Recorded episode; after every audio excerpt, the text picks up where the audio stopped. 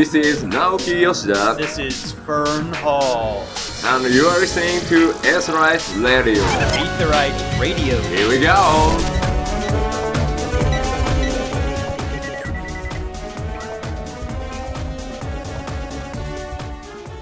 Hello and welcome to Aetherite Radio, Gamerscape's Final Fantasy XIV podcast. I'm Fusion X. Joining me today, we have Zanidra, Hi. we have Aldiano, Hello. we have Rook, Hello. and we have Bill. Hey. I realized my head was like swinging, like because of like how my cams are set up. Probably Yeah. not how the show cams are. So it's probably like we have these people, and I'm like looking the opposite direction. I think that would be better, really. Just like have body on their Mr. toes. Just Yeah. Mr. Magoo, the whole thing. I don't know where anybody is. In this general area. Oh man. Uh, so today uh, we're going to talk about role playing in the Final Fantasy XIV community. Um, Rook earlier this week set up a survey uh, where she asked some people to answer some questions for us. So we're going to be going over those answers uh, in just a few minutes. But first, we got some news. Uh, Final Fantasy XIV is going to PAX Australia and Game City Vienna. Uh, I haven't actually heard of Game City Vienna before. Uh, I've heard of uh, what's the Paris Week? Is that the other? What was the? Yes, I think so. Mm-hmm. I think that's Yeah. that was what it was called. Uh, but yeah, this is new to me. I don't know if this is the first time they've done this, if this is a recurring thing, and they're just Mhm. going for this year. Anyway, uh, PAX Australia, October 11th through the 13th. Uh, if you go there, you can do uh, E1, fight some Eden Prime, and get an Mm. I Beat Eden T-shirt, which I I'm want that super shirt. ju- right. I want that shirt so bad. I know. Uh, Or is it Eventually. like yeah. one of these days? Well, or not. You know, who knows? We Yeah. just- or never. Yeah. or never. Uh, they're also going to have uh, the Sprout Corner, uh, where you can get a copy of the Final Fantasy XIV Starter Edition. Mhm. Um, and then over at Game City Vienna, October 18th through the 20th, um, you'll be able to get Innocence and Titania shirts. Um, and they will also have the Sprout Corner there as well. That's a really cool. I'm glad they're doing that. Yes. You know that the game is in a really good spot when they're like, "You want like the base version of the game? Here it is." Just Just take it. That's fine. On fine. a Take it. nifty USB. Um, furniture design contest is coming up. Um, you can enter your stuff right now. The deadline is October 7th at 7:59 a.m. Pacific time. So if you go to enter at October 7th at 8 a.m. Pacific time, you're too late. You missed it. So get those entries in. Uh, 100 winners will be picked to receive the Strife hair. So if you like glamours and you like the uh, if you like changing your hair a lot, or you just Mhm. really want that Strife hair, Which a lot of people do. come I'm up with some furniture. Yeah. yeah. Um, and last but not least, we have the Moogle Treasure Trove has returned. Um, Very it will- quickly. yeah, yeah. Um, September 30th until the launch of 5.1. Um, they've adjusted the Tombstone rewards. Yay! Uh, you'll get a whopping 10 for MSQ dungeons. I think Wow. uh, that's Praetorium. I think Meridianum is nine, Seven. Oh, seven. is it? It was Yeah. one. One was higher than the other by like Right. one Yeah. or two. The longer something. I mean, one it is makes sense. higher. Either Yeah. way, much, much, much, much, much, much better than when they first did this. Um, and these all also uh, they are different tombstones than the previous event, so you can't reuse your old ones. Hmm. Um, new Oh. rewards. Yeah. Zanidra's like, why have I been Yeah. saving him that? to, to be honest, I I got one accidentally, so I have one. I didn't uh, mean to run this. Done. You know. Yeah, It, but it has been data mined and confirmed. It is a different, different Ah. tombstone. it just altogether. seems a shame, I guess, yeah. for anybody Yeah. who might have been saving them. Um, I'm not heartbroken. New Yeah. new reward items are going to be the the Mama Shiba earrings if you Mhm. want your little doggos hanging from your ears, and Yep. uh, you'll be able to also get the uh, Falcon promotional mount that they had back in uh, Stormblood when they got rid of veteran Oh, rewards. right. Um, I I love that they increased the amount that you get from dungeons. I am not happy that they also didn't bring back the Namazu earring as a way of apology because I didn't have time to run like 30 plus MSQ dungeons to get that Oh. damn thing when this thing first kicked off. That was ridiculous. Wow. Um, so hopefully we see that again at some Launch point. Maybe two years from now. yeah. prob- probably. Probably. Five Right. dollars. probably. Um, so there you go. That's up now, uh, starting September 30th. Um, and so, uh, with that, we are going to move into our discussion of roleplay. Um, and Rook, take it away. Let's do this. So, roleplay in Final Fantasy XIV. Uh, it's a topic that I think a lot of the community encounters. I mean, you'll see people talking about it all over. And then, of course, with some of our big data center restructurings that we've had, and Crystal being the glorified RP data center now here on NA, there's been so much discussion about this. So, as we were looking to try and put together some thoughts on something to do for this week, it really kind of stood out. Why don't we reach out to the community and see what is the general lowdown of RP? What's it like for people who are in it? What's it like for people who maybe don't know uh, or have never been a part of it? Uh, what can you expect from the community, and what might be some misconceptions? What might be some sort of uh, hidden truths, I guess, about roleplay? Mhm. For anybody who might not know, just a little a little touch base. If you are going, I have no idea what roleplay is. I'm brand new. What is it? Please explain. Roleplay Yes. Please explain to me. Um, roleplay is also known as RP in Final Fantasy XIV. You'll see that abbreviated all over the world uh, in all sorts of different games. But uh, RP essentially is the act of sort of forming a character, giving them an identity, backstory, history, acting out the role of that character in a gaming world, or even in things like Dungeons and Dragons, where maybe you're doing some live RP. Um, and then collaborating with others to sort of bring scenarios or dramatic events to life. So the idea that we're sort of creating stories, we're creating narrative, and we're using these characters that we have to all together in real time sort of make this story um, collaboratively. So in Final Fantasy XIV and in the community surrounding it, you're going to see it in a lot of different ways. So in-game writing, you might be walking through someplace and see somebody typing out this poetic long thing about how their character stands dramatically beneath the spotlight or whatever it is. That's RP. That's a story that's going on. Somebody may have even accidentally done a mistell. You never know.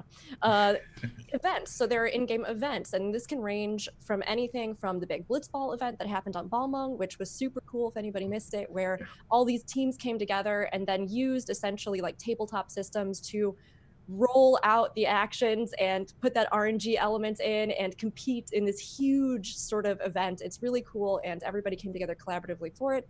Um, emotes as well. You can use emotes to do everything from theater shows, like we see um, in a few different groups, to Mhm. even just using them to pepper throughout to sort of enhance your experience as characters in the game. Discord, Tumblr, forums, tabletop. There's actually a Final Fantasy 14 D&D uh, manual that came out. So there's all sorts of ways that people bring their characters to life in different settings. Um, but we'll talk a lot about in-game today.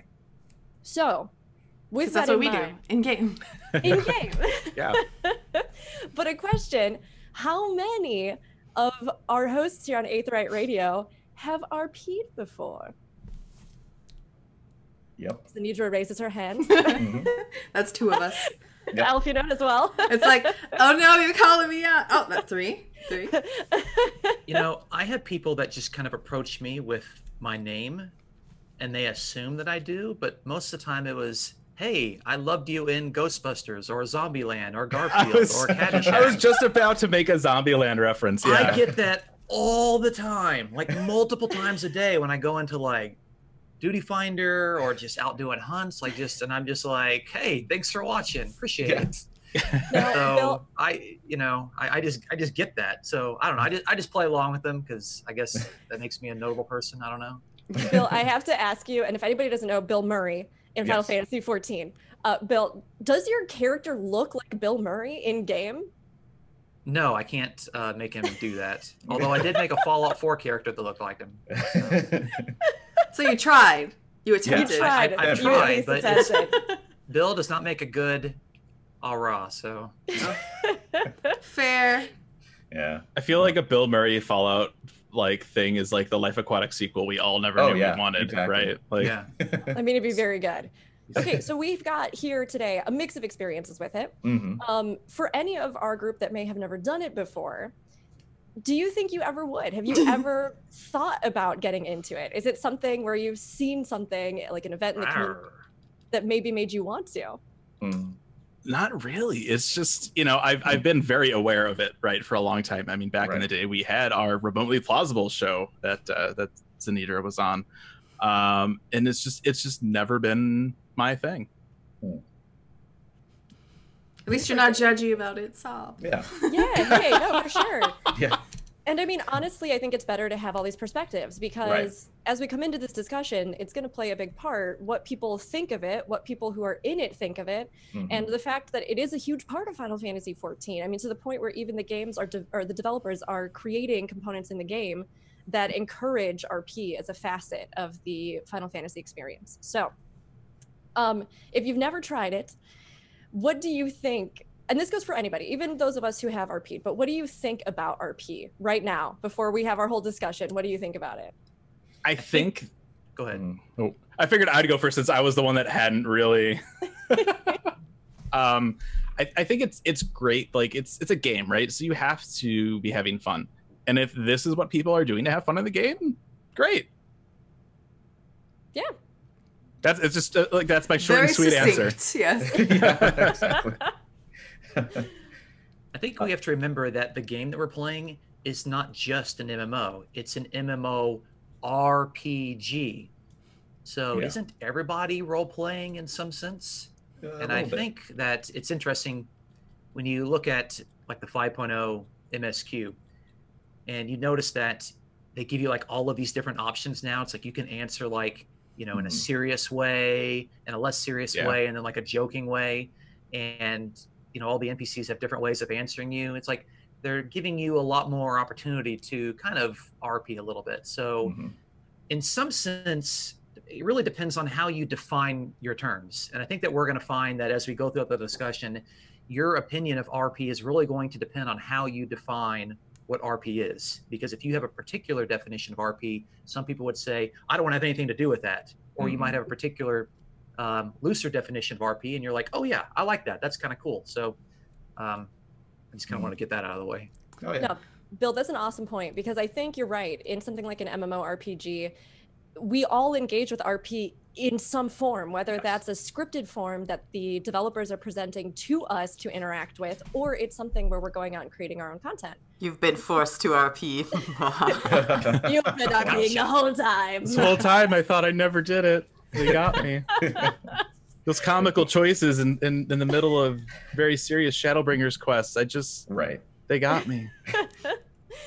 so with all of that said we reached out to the community uh, like fusion was saying we uh, put out some polls this week and some survey questions and sort of talked with the community to get their feedback about their experience in the game their characters how they interact with rp what they think of it and how they may have encountered some of those perceptions that outside players who maybe think that they aren't RPing or uh, who don't RP in the sort of creative writing way that a lot of people do, um, sort of what they think about them and how that's affected them. So, with all of that said, the first sort of place that we decided to start with is also kind of where a lot of role players began, which is just with building a character.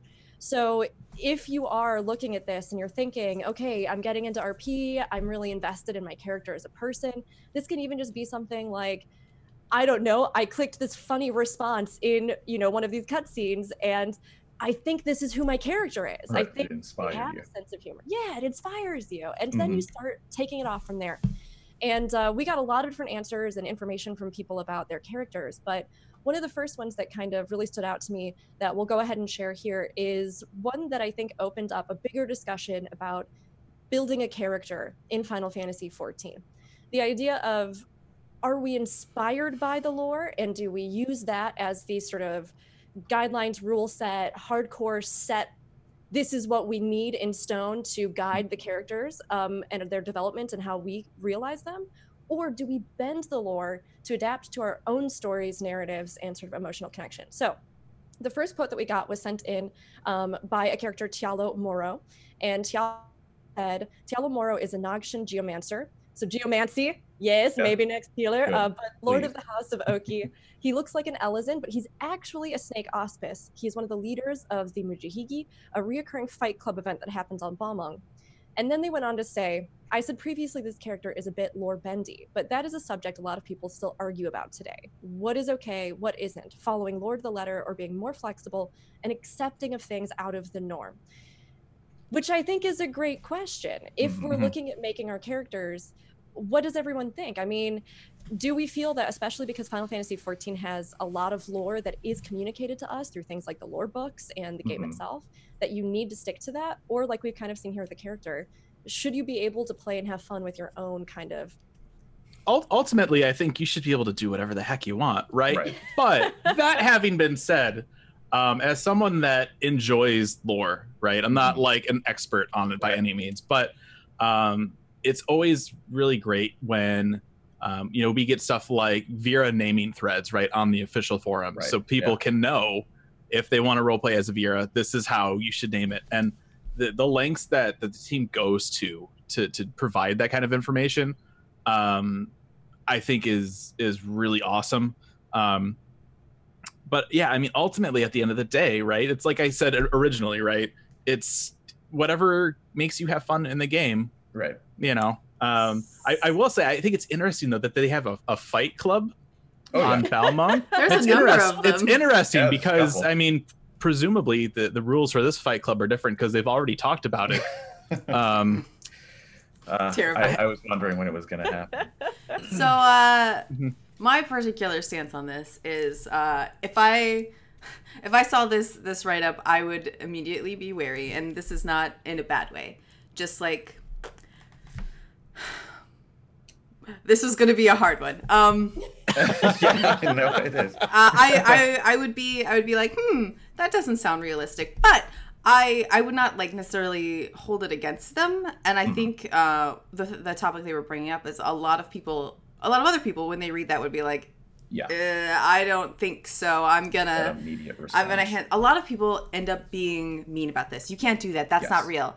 Um, that's where my opinion starts to change. Uh, I maybe would personally uh, avoid this person uh, until I got to know them, the person, maybe a bit, a bit better.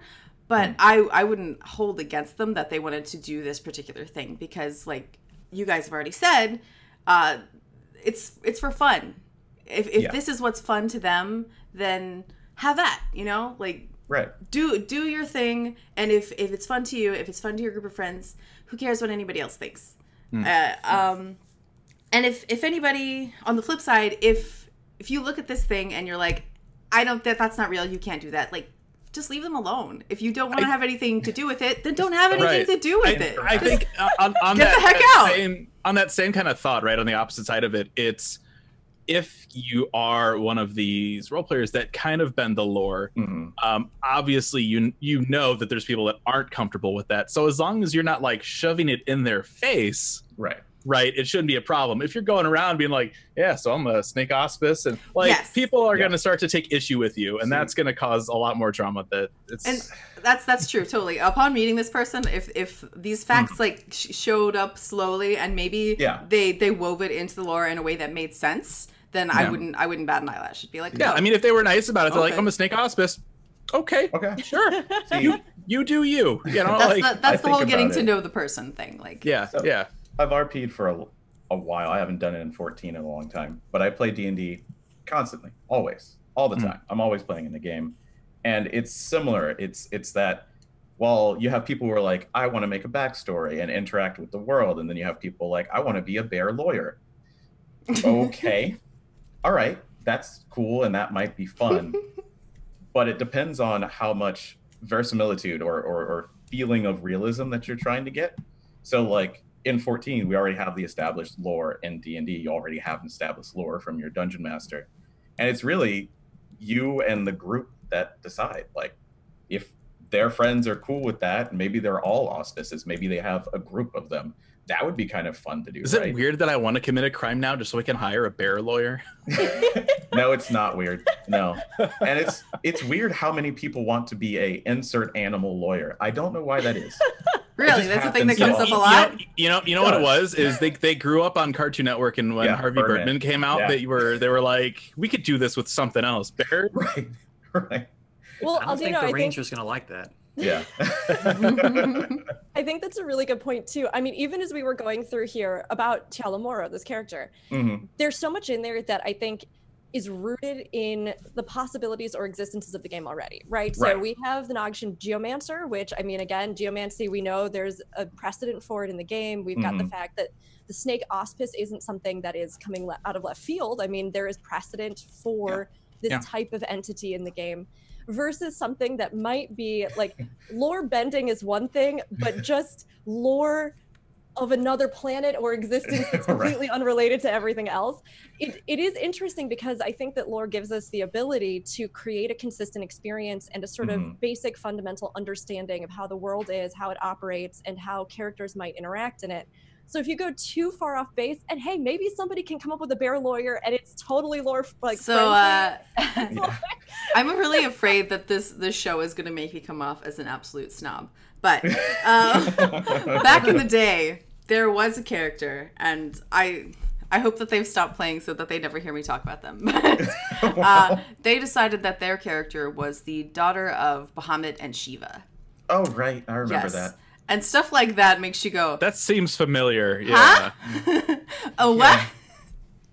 You know, uh, I, Yeah, I, I think in, in this game, and this is something I've noticed, and even kind of Yoshi P has has said this that it's a theme park. You can Right. do whatever you want. If you're paying your monthly sub Yep. and you're not harassing people and you're not breaking the terms of service, you can do whatever you want. If your end game is this sort of stuff, hey, go for it. Have fun. Just don't harass other people. You know, if you want to, I mean, I mean, let's just be honest. Like, do you remember when, you know, the Papiga Frog came out? and everyone was like, "I'm gonna go do those those Tempest things so that I can get those uh, you know, get that the, the frog outfit." People Mhm. love that stuff. Mhm. Yeah. You know, I, I still like every once in a while. Um, you know, I, I have the the glamour for the uh, what's the it's the the beard. It's the for the for Santa uh, beard. The Santa beard. Oh Santa yeah, No, no, yeah. no, no, no, no, not the Santa beard. The one that you get from the dwarves. Oh, oh, Oh. okay, yeah, okay, big so dwarf it's- head, yeah, yeah. So uh, like you know, you can like turn off your hat yeah. so so it's like I could turn it on, turn it off immediately, um, and it's just kind of like a fun thing to do. Okay, Right. if you want to do that, that's fine. If you want to bend the, the lore rules, that's fine. And you know what? If you want to blacklist somebody who does that, that's fine also too. fine. That's okay. And then Yeah. you know what? That's better than than harassing them. Right, Telling yeah, somebody that- what that they can or, or cannot do is, is is not really okay Yeah. if they're Yeah. not hurting anybody. I kind of Yeah. I kind of want to grab that frog body diet gray now, throw on my Namazu hat, and just go around and join map parties and just say yes, yes. I Uh, mean, that, that has happened already. It's Yeah. I can see the cringe look on Zanidra's face, like, oh, really? You gotta. All right. I doesn't really wasn't aware you love Namazu that much. Like I had no idea. I mean, Namazu are pretty Let's great. I mean, they are amazing, let's be honest. But that does bring up, it sort of transitions directly into what was kind of coming up with that. The idea of we've got all these ridiculous things in the game that have been introduced everything from Namazu heads to the frog suits to all of these different things. And this discussion about lore in RP isn't actually that unrelated from the actual discussion about lore in the game itself.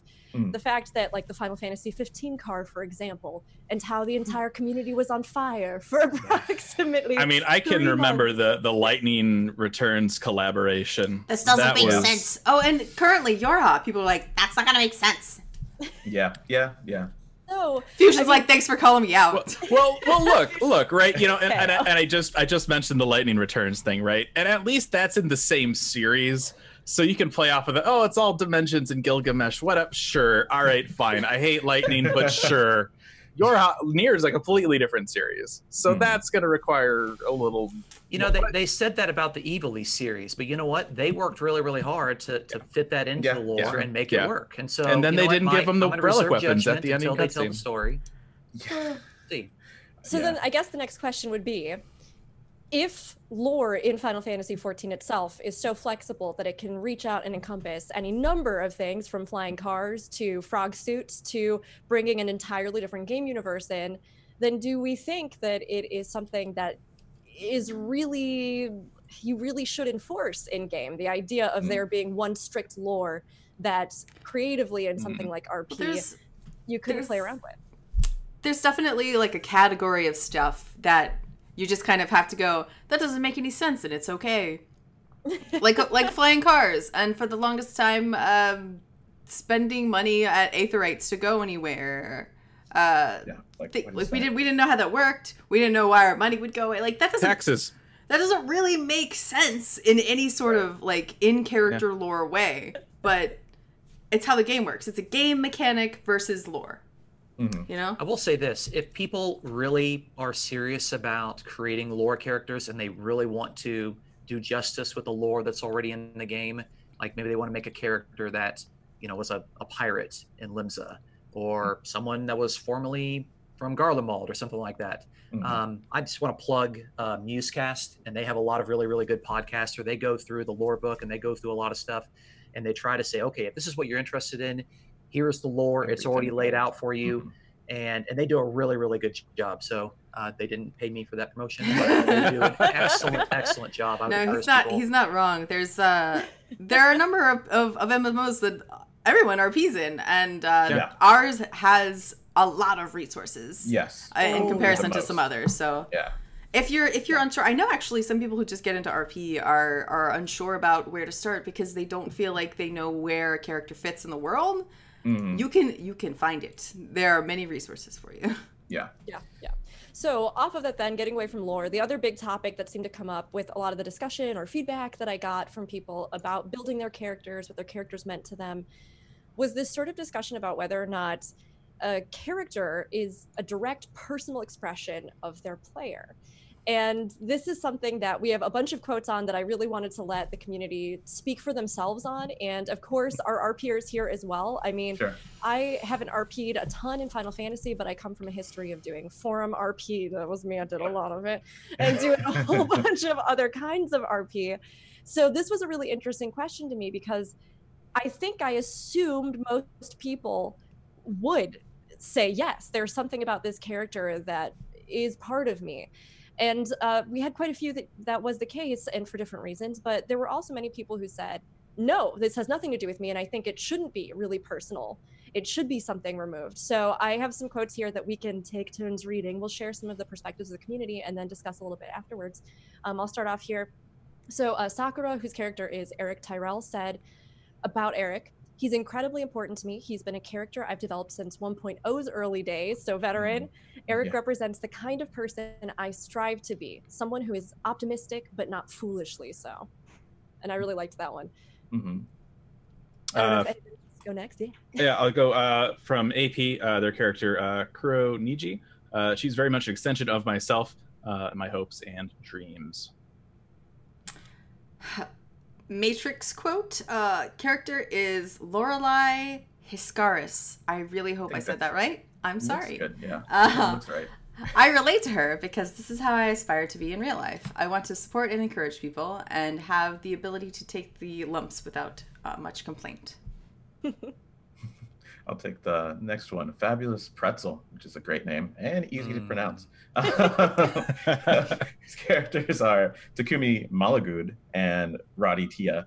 Uh, both of these characters are many, many years old for me and mean a whole lot to me. I've gotten to explore a lot of fun stuff with them about myself. Through Takumi, I was able to come to terms with my gender identity, which that's one of the the big things about RP in general. Like being who you want to be. I mean, that's that's kind of video games in in general too. But when you literally create the character, like that's just something, you know. Yeah. And then I'll do the last one. Uh, Tialo Moro. So What we've about learned a little Bill? bit about them. Oh, here, go for it. I'm sorry, Bill. Yes, you haven't read one yet. Go. I'm not good at reading. Okay, all right. that's the guy. Yes, I was, yeah, you are a liar. we all know. Yeah. Uh, the Tialo says, as far as relating, it is hard to say. In my opinion, it is important for there to be a separation in your character from yourself as to keep it professional and story driven rather than personal. yeah, that's an that's an I interesting agree. one. Yeah, because people people who put too much of their identity into these characters, that's when you start hearing the bad stories about RP. But professional and story driven, I've never heard, you know, like professional. But that's Well, that- that's a good term for It's, it. it's for that person. They, they want to take it very, very Mhm. seriously. And, Yeah. you know, I've thought about this and I think a lot of people know, like, you know, the kind of the, the joke that if someone plays a girl character in Oh, game, sure. GNRL Yeah. is a guy Yes. in real life. Yeah. You know, definitely. why is it that guys want to be girls in video games? You know, I actually know a few IRL females that Mhm. play male characters because Oh, they yeah, don't want lot. people hitting on them. right? There- So- there's so many motivations for that. I know it's it's Yeah. it's there. It's, it's just interesting to think about that kind of stuff. I Mhm. mean, it's, So- it is. Go ahead. Oh, I was gonna say it is so fascinating because I think there are two very different perspectives that come out in this. The fact that RP can be something that allows you to discover some part of yourself, explore some part of yourself, and maybe present that in a way that in your normal life you don't feel comfortable or you don't feel like you realize that ideal yourself, or maybe Mhm. you're striving towards something really good. And I love this because almost everyone that talks about um, you know, the power of it and sort of investing themselves, it's always a really positive thing. Like, I can be somebody hopeful. I can be a Mhm. dreamer. I can be somebody who supports and helps others. I can be this really good, positive thing um, and embody it. And then you do also have this opposite side to it, though. If you put too much of yourself into it, Mhm. then it becomes something where it is very personal and it can be really devastating if those interactions go Right. wrong. Or you can also get just like a little bit too t- too much tunnel vision on your own character or your own plots or your own importance, and you maybe aren't a very good collaborative partner Right. at that point. So the idea of professionalism in an RP exchange is interesting because I think you do need some degree of that, right? Right. Exactly. So, uh, it's it's. Go ahead. I think the community uh, generally refers to this as uh, having an IC and OOC separation. Right. Um, Yeah. you Uh, want to have which- that separation, Which is hundred In percent. character and out of character. Yes. Sorry. Yeah. Sorry, no, very important, very important. Or. Muse. yeah. Um, anyway, uh, yeah. Yeah. Sorry. the no, no, you're all good. the The importance of that uh, lies in a couple of places, but I think the major one is if you don't have that boundary between what is fake and what is you, uh, and they become one, then you start to, to. There's so many things that could go wrong. Just so many things. Um, if if you and and this is this is the one that I think that most most people really look down on is if you end up with your character in an uh, an in character relationship, uh, Right. you ignore that boundary. That person on the other end, out of character to you, has become a significant other, and that's not okay. Uh, like really at all. Um, I mean, Especially- unless it's agreed upon. Yes, Sure, of, but- of course. yeah, if but, if, know. suddenly you're you're long distance dating someone, sure, whatever. But Yeah, you know, if if if uh, you might become possessive of that person, that's that's a, a big big faux pas. Yes, That does yes, happen yeah. way too often. Um, if you get in an argument, different topic. If you get in an argument with somebody, and your character is uh, too important to you, uh, you may take anything that is said to your character, not to you personally. If Right. if somebody thinks that your character is a loudmouth idiot and they tell them so, uh, and you don't have that boundary between yourself and your character, you could take that personally, and then suddenly you don't like this other person who could be completely fine with you. Just think that your character is not so great. Which is Thank- fine. Oh yeah.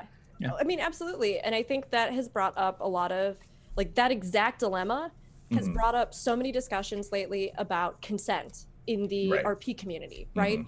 What do we or don't we outline for consent? You know, are we saying, hey, if you're going to be really terrible to my character or, or if you're going to be trying to attack them or things like that do i do i need to establish with you beforehand consent for that to be an appropriate interaction especially if we know that so many players are deeply connected to their characters Mhm.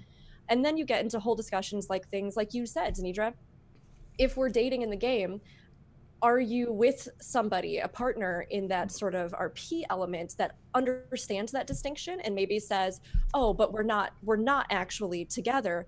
Mhm. or are you dealing with a partner who might not understand those lines of consent who then kind of crosses over and goes into a territory that puts some weird expectations on you as a person behind the character? And i've seen it happen both ways. I know people who are you know have rp'd for years as the husband or partner of somebody in game and also have their own partners in real life and it's totally fine and then other Mhm. people who maybe go yeah sure i'll rp with you and then things start getting more and more serious and then before they know it that person is messaging them all the time like where are you what are you doing and they're like what is happening You know? right. I think most people understand this though, because I mean, I mean, how many of you are eternally bonded to someone in the game that is not your IRL partner? That's a pretty common thing to do. I don't think, Yeah, you know, that's most true. people who are adults can like handle that sort of thing. But you know, it's kind of like with people on the internet. Some people just aren't going to be very mature, and Yeah, I think um, the you know, I just I bonded with someone who's just she's just a good friend of mine. You know, We're And not- you, and you agreed ahead of time. You were just doing it for the two. yeah, seat we're just mount, we're just we just went in there, had fun. She, Just she dressed up in this teleport beautiful you, dress. okay? I was in a chocobo outfit. It was great. You know, Look, We you, married in look the you're, you're in my hunting link shell. There, the, the, the- it comes with the ring. I think this will be beneficial for both Right, of us. Really? yeah.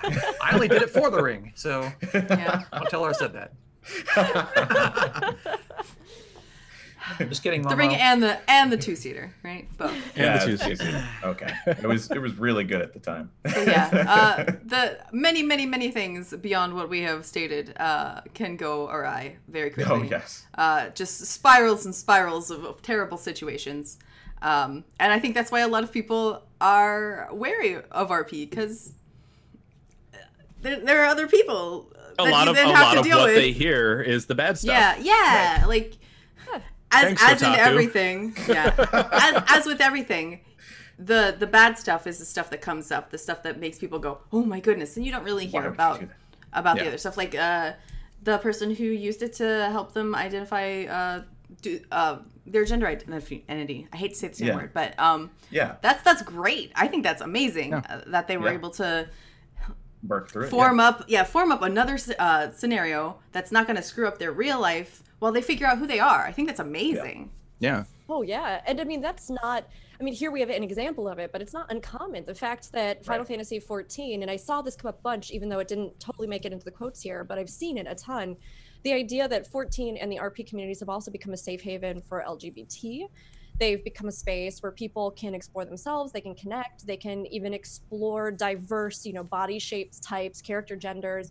They can redefine so many things, and I think that that gives you a- field to play in that maybe in our real lives we can't always do, whether we Right. can't afford everything we would need, or we don't have a supportive environment, or um, we just can't realize those things about ourselves. And I and I think you're right that the negative gets heard a lot, but there is so much positive too. Um, if people are able to kind of understand and learn how to collaborate and work with people in these spaces. I think uh, like just even on a basic level, I mean, there are people that just want to glamour up as like slutty cat girls, Mhm. and that's just what they want. Okay, That's all they That's want to do. they Yeah. they like they they're interested in those sort of things. They they like that kind of stuff, and they want to glamour into that. And Final Fantasy 14 has basically said, if that's the kind of glamour you want, we're gonna give it to you. And they give a lot of stuff like that. So, Yeah. Um, They also you know that, that's just a very basic level. But but to be Or- honest, or- that, yeah. that falls under the definition of RP. You know, that's Yeah, what you want to to do. That's to fine. I would Yeah. I would love to hear the the RP background of the people that do sexy cat girl, but also then the snowman head. Yeah. Mm. What, what's the character backstory here? I need a rich environment. To I need yeah my- right. I understand. Don't I, I, I need you to not ruin my immersion. Please tell me what this is. well clearly clearly they uh, have a, a desire to go visit ishgard but with Right. their outfits they can't so they brought the snow to themselves there, you Right, go. there you go. I like it. I like it. Mhm. Well, making up stuff Veteran RP right there. veteran RP stuff right there. So again, this already sort of came up, and I think it kind of organically leads into this. What are the perceptions Mm. of RPers in the community? They And- vary so widely oh my god I know. But I think everybody has an opinion on it. And as we Yeah. sort of established at the beginning of stream, even here, uh, those of us who may have been involved in RP or are currently involved in RP might have an extremely different perspective, both the good and bad, than people outside of it do. And I think a lot of this um, has been even more aggravated lately by some of the data center splits. And we'll get into that here in a little bit. But the idea of now almost all of those RP centric worlds being moved over to Crystal, at least on NA, is that actually the RP hub of the entire game? Is there something to be said about that? There's so many discussions around it and what Mhm. people think about that data center as a whole that has sort of affected the community. Um, but I think it reaches across all the data centers all around the world. So the first big one that everybody brought up in our survey is RP just all ERP? is all of it just erotic role play? So Mm. if anybody doesn't know this term, again, we'll we'll just treat it as if anyone who's coming in can be caught up right away. Erotic role play is essentially sexual situations that you are role playing together. So whether that is something as simple as like a one night stand or it's something like a long-term relationship between characters who are married or love each other or are long-term partners that may engage and RP in these kinds of acts, there is this perception that most RP sort of centers around it. And there was a really good perspective, um, a little quote from the coordinator of the Final Fantasy XIV RP calendar, Eric, who says, a lot of people, especially other RPers, have a perception that in game RP is all about sex. You see it come up every so often because that's the part of RP that gets media coverage. Mhm. And Fusion, you already said this earlier, pointed this out earlier. Yeah. Right? The in game brothel that had the Kotaku piece done, for example, is one of the only Final Fantasy XIV RP events to ever get mainstream media coverage, which actually blew my mind because as I was reading this, and Eric, thank you so much for this insight, Mhm. it dawned on me that yes, that's probably the only thing I've seen from an official news source about the creative community and RP on a large scale. And it was all over the internet, all over the internet. Um, which does kind of make us go, how much of this perception is just because it is the truth, as many people Right. might think, and how much of it is because, as far as media, social media, Reddit, Kotaku, all of these things go, um, that's Clickbait, what has clickbait, been, clickbait. yeah. that's what's Sex been sells. presented. Mhm. So I'm Sex sells. curious. I mean, do you think that those sorts of perceptions are accurate? Do, does everyone here feel like that's something that they have witnessed and or you know dealt with? you know, So- it's it's. Go ahead. Um, I personally, uh, and you you referred to it earlier as this. I like to think of roleplay as writing a collaborative story with other people, friends, people you don't know, um, and I want to sort of further that in in saying that you can think of the content of RP like a bookstore. Uh, most of the stuff in a bookstore is not erotic. There is an erotic section, Sure. but if you think about all of the content in a bookstore, eh, the majority is not going to be that. It's it's stories about hundreds and billions of other things as well. Right. I, I mean, to me, and uh, you know, in like tabletop, you know, there's there's always those extra books. I believe uh, a while ago it was uh, the Book of Erotic Fantasy. It was made for like D and D. It wasn't official. I just love the name of it. First of all, so good. it's it's it's great but like there's that that subculture you know that's Mhm. gonna be in any creative any creative like uh pastime really they're they're gonna find a way you know there's there's second life there's i mean any rp in wow or here or tabletop or larp you know it's gonna happen Yeah. but of course that can't be the majority of it like how could that even be true? Like how could it be the majority of it? There's so many people and so many things that like uh, you know there's there's people who just want to role play as Ishgardian nobles you know? Like and so they have this whole you know lore set up.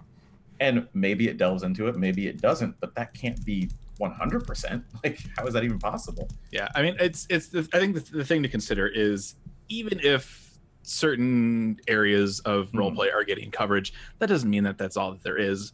Um, I mean, you know, just just was it yesterday? I think I was Mhm. reading there was there's a, a currently a, a trial in Fallout 76 going on right now Mhm. between uh there's like this bandit leader that leads a group of people. They just go in and destroy people's camps. He got captured by a group of people. They built a courthouse. They're going to hold a trial and it's just like what it's insane. And then you know on the other side of that unfortunately for 14 all we've had is the brothel thing right? Right. And they so didn't talk about a stage reborn. They didn't talk about you know like right.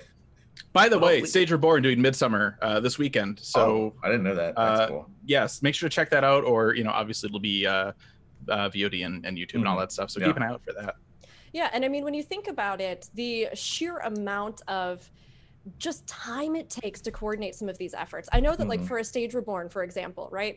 This is a group that auditioned actors. The actors, I was looking into it myself, which is amazing because I come from a history of theater and I was like, this would be so cool to take that passion and then put it into a game that I love. And they auditioned people, they had them uh, show off how they could emote to a monologue and, you know, do all Mhm. Actions and then said, We'll teach you how to do this. They practice, they rehearse, they set up show dates, and then they perform these shows for people live in game. And it's an amazing way to take this creative outlet unify a whole bunch of people, empower them to do something really cool, and then deliver it in a medium that the audience is there for. You know, I Mhm. mean, Yeah. somebody here in you know Chicago where I live does a production in the park. I can't say to all of you guys, "Hey, you want to come see that production this weekend?" because you cannot come here unless you are traveling here. But Yeah. in a game and in a digital medium, you can do that. And a lot of those events take so much time and so much planning and so much passion. And they don't get even a quarter of the publicity that something Yeah. like, did you know that you can go to a, a brothel in Final Fantasy 14? Mm. Tell me more. Tell me think you- more. Well, I Fusion's think gonna so start. RPing. Yeah. we, No. we just need to be honest about it. Like, look, Yeah. ERP takes place. Okay. It does. There are certain servers to where ERP is much more prevalent. And let's be honest, there are some servers to where you can't even walk into the quicksand without it just being thrown in your face. So let's not just act like it's not there. We all know it's there. Let's just admit it's there. There are some people that want it. There are some people that welcome it. There are people that pay for it. And that's what they're into. That's what Yeah. they like. Okay. Um, you know, I'm sure some of those people are going to be viewing and watching this and they're going to be curious as to how we, we say that. And, you know, let's, let's not act like it's this, you know, the elephant in the room. I mean, Mhm. look, it Yeah. happens. It's there, okay? And it and it's not just in Final Fantasy 14. No. But we all know that hey, the reason why it got headlines and the other things don't is because sex sells. Let's just be mm. honest. You know. Yep. And it But is just- Also interesting. Kotaku. Kotaku. no, I mean it is interesting because when you think about it in real life, probably the amount of knowledge, interaction, or understanding that we have just in general that sex is in the world and people are having it around us is, Yeah. I mean, almost the same. Dear God, why? No, but it's almost, it's, I mean, it's almost the same when you think about it. It's a part of life. It exists, and I, Yeah. I don't. I mean, I'm never one of those people that shames that kind of stuff again, as long as consent is defined. And I'm like, do whatever you want, write whatever stories, you know? somebody accidentally mistells out in public and you're like, oh boy, it's getting steamy in there, then you just keep moving on. yeah. But it's just one of those things where, I mean, um, there are a lot of things that go into this. But part of what I was really interested in was the fact that um, Eric's sort of perspective, being somebody who coordinates this large scale Final Fantasy 14 RP calendar, right? So they're in charge of, of basically putting down all the Mhm. different events happening everywhere and maintaining it so that everybody can see. And they said that from their experience, so is this kind of assumption accurate that it's there's so much ERP and it's everywhere and you can't go two feet without stumbling over it? Is it accurate? And they said, sure, there's a lot of sex based events out there, but there are more non sex based ones. Out of the 57 regular events that we are averaging per week, most of them are taverns with hmm. fight clubs coming What in. is with the fight clubs? Yeah. Because Well, you, you couldn't Pretty advertise an ERP event. I mean, hmm. because it's it's it's mostly going to be against the terms of service. So if it happens, it's going to be, you know, with consenting adults. They're not going to advertise it. It's not going to be up in Party Finder like, hey, come to Mist Ward One, Block Thirteen, you know, and hang out in this room, and you know, things will happen. bring your best Yeah. subligar, you know, like and your gil. Yeah, And your your guild, guild. specifically your gil. but yeah, it was interesting. yeah, it's the tavern. There's always a tavern. That's Yeah. the the largest tabletop trope in the world is you start in a tavern. But fight clubs, especially in 14, is it's it's a game where you have combat, right? And Mhm. if you're going to RP, there's going to be conflict, and you have to have some way to re- resolve it. And so that's, I mean, it makes sense, right? You're gonna fight. You're gonna. A lot of Yeah. this is about adventurers, right? Who doesn't want to know where they stand in their group of you know adventurers or something? If they're if you're role playing your character, it's gonna come up. So yeah, fight clubs happen all the time. Yeah. Yeah. Those things are so cool though. And like you said, I think they both it's not that surprising that they're so prevalent Yeah. because like you said, the the tavern is a setting that for ever in D&D in Pathfinder in anything yeah. is it's the social hub, right? You come there, you meet, you talk. Exactly. It's a place it's a Mhm. place that anybody can encounter anyone and it's a neutral space where you could Mm-hmm. be there for any reason you could come in and then you could set off on a quest a journey maybe you're meeting with friends maybe you're eating good food maybe there's so many different things that go into that and with the fight club as well the idea of conflict resolution and also having a chance to sort of invest in your own fantasy fighting narrative i Mhm. think is something that we have a lot of special effects for the classes and things like that in game and we have moments that are dramatically scripted in combat but you don't always get that like hands-on feeling of having lived through or crafted a fight Yeah. if that makes sense But there's Mhm. also like so many people. Part of their backstory is that they are a warrior of some kind, right? Yes. Yeah. So the sort of event that would draw to that sort of character would probably be a Fight Club. yeah. Yeah. It's and, and and yeah, that's that's probably you know taverns and fight clubs, and then you know who knows how many things are in between Beer it and punching. then you know the the brothels. who knows? Right. And we already kind of touched on this, but there was sort of interesting quote. Um, the idea that, I mean, saying that ERP isn't a facet of the RP community is not something that's truthful, right? Because it No, is, can't it's a part of it. Mm. And I mean, we even had a few people bring this up the fact that as they were saying, you know, hey, you know, RP isn't all about this, but it does happen. You know, we had somebody say, I think some of this comes from the fact that there are a lot of weird solicitations on various servers. Um, this one was about Crystal. If you hang out there, I've encountered them there when I use my character to advertise my housing decorating services. Random catboys playing down on your lap and PMing you. Oh no, I seem to have fallen on your crotch and I can't get up. What will I do? And like things like that, where I feel like, again, consent, boundaries, all these sorts of Yes. things, you know, I think are important and that are part of this discussion and should be. I think people likely are, are going to remember those kinds of Right. interactions if somebody is trying to put that on them versus some of the other events like we were saying that may not be as notified they may not be as advertised they might be something that you know you need to know about to get into but you're not going to have you know somebody from a stage reborn fall on your lap and be like oh i hath fallen upon thine lap come see shakespeare this weekend yeah, right. I think that these people, these people who do that sort of thing are kind of leaning into the perception. Like they may may not necessarily be bad actors, you know, like like not as in acting, but you know that they that they want to make RP seem like it's only ERP. But Mhm. there's people who just have fun. There's people with really like, uh, well, not so much in 14, but I can think of some of the names in WoW that they just did it to get a response, you know, Yeah. like and it they makes just me think of survive uh, the people who are, are in the quicksands, like uh, tablecloth and doorstop, and yeah. they they just tablecloth just goes and lies on a table. They are Yeah. RPing a tablecloth. Uh, doorstop sits next to the door and keeps it open because you know when you're next to a door, it's open. yeah. And they are RPing a doorstop. I had, I had forgotten all about those. Yeah. Yes. Those- Yes. Uh, Those I, are I don't. things. I've never spoken to any of them. I don't know how serious they are, or if they're Yeah, just trying to to get a laugh. I think it's Yeah. probably the latter. I would be But- worried if you talked to a tablecloth and it talked back. That's, that's Yeah. weird. I mean, magic. Uh, Breaking yeah, character. I- magic. I mean, there's animated gonna brooms. change it. yes. that's Mato- Matoya was in last week. She spilled something on me. Yeah, Now I'm now I'm sentient. Here to stay. mean, oh my god They're sentient frogs. I mean, like, yeah, this is like could a Sentient tablecloth. I Yeah. mean, sure. Yeah, yeah but but So- how many people have like their favorite NPC and they're like, oh, Haurchefant, you know, he's my husbando, Oh, or sure. you Yeah. know, Y'shtola, that's my waifu. Like that's a pretty common thing It out happens so there, you know, and there are entire FCs dedicated, and I can't. This is the problem, fam. I can't decide if I love this idea so much or if I hate it so much. I can't Right. decide.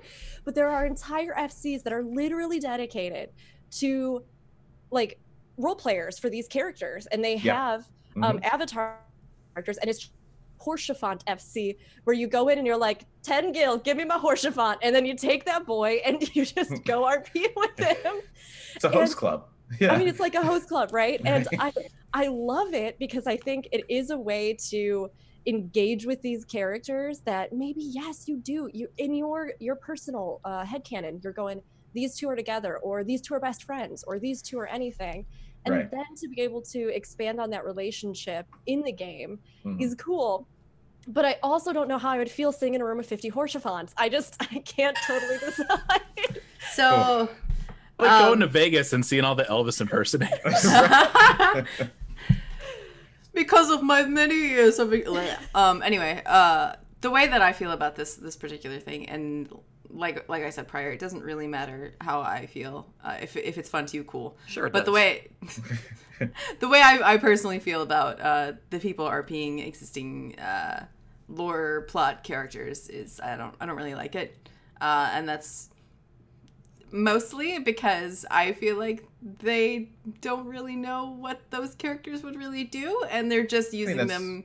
They're just Yeah. using them uh, to sort of, I don't know, fulfill their own fantasies. And like I said, if that's what you want to do, cool, sweet. Mhm. Um, but that's not something that I would necessarily do either. Right. Can I ask this question just of us? Um, Yeah. How many of us are on, like, have our mains on what are generally considered RP servers?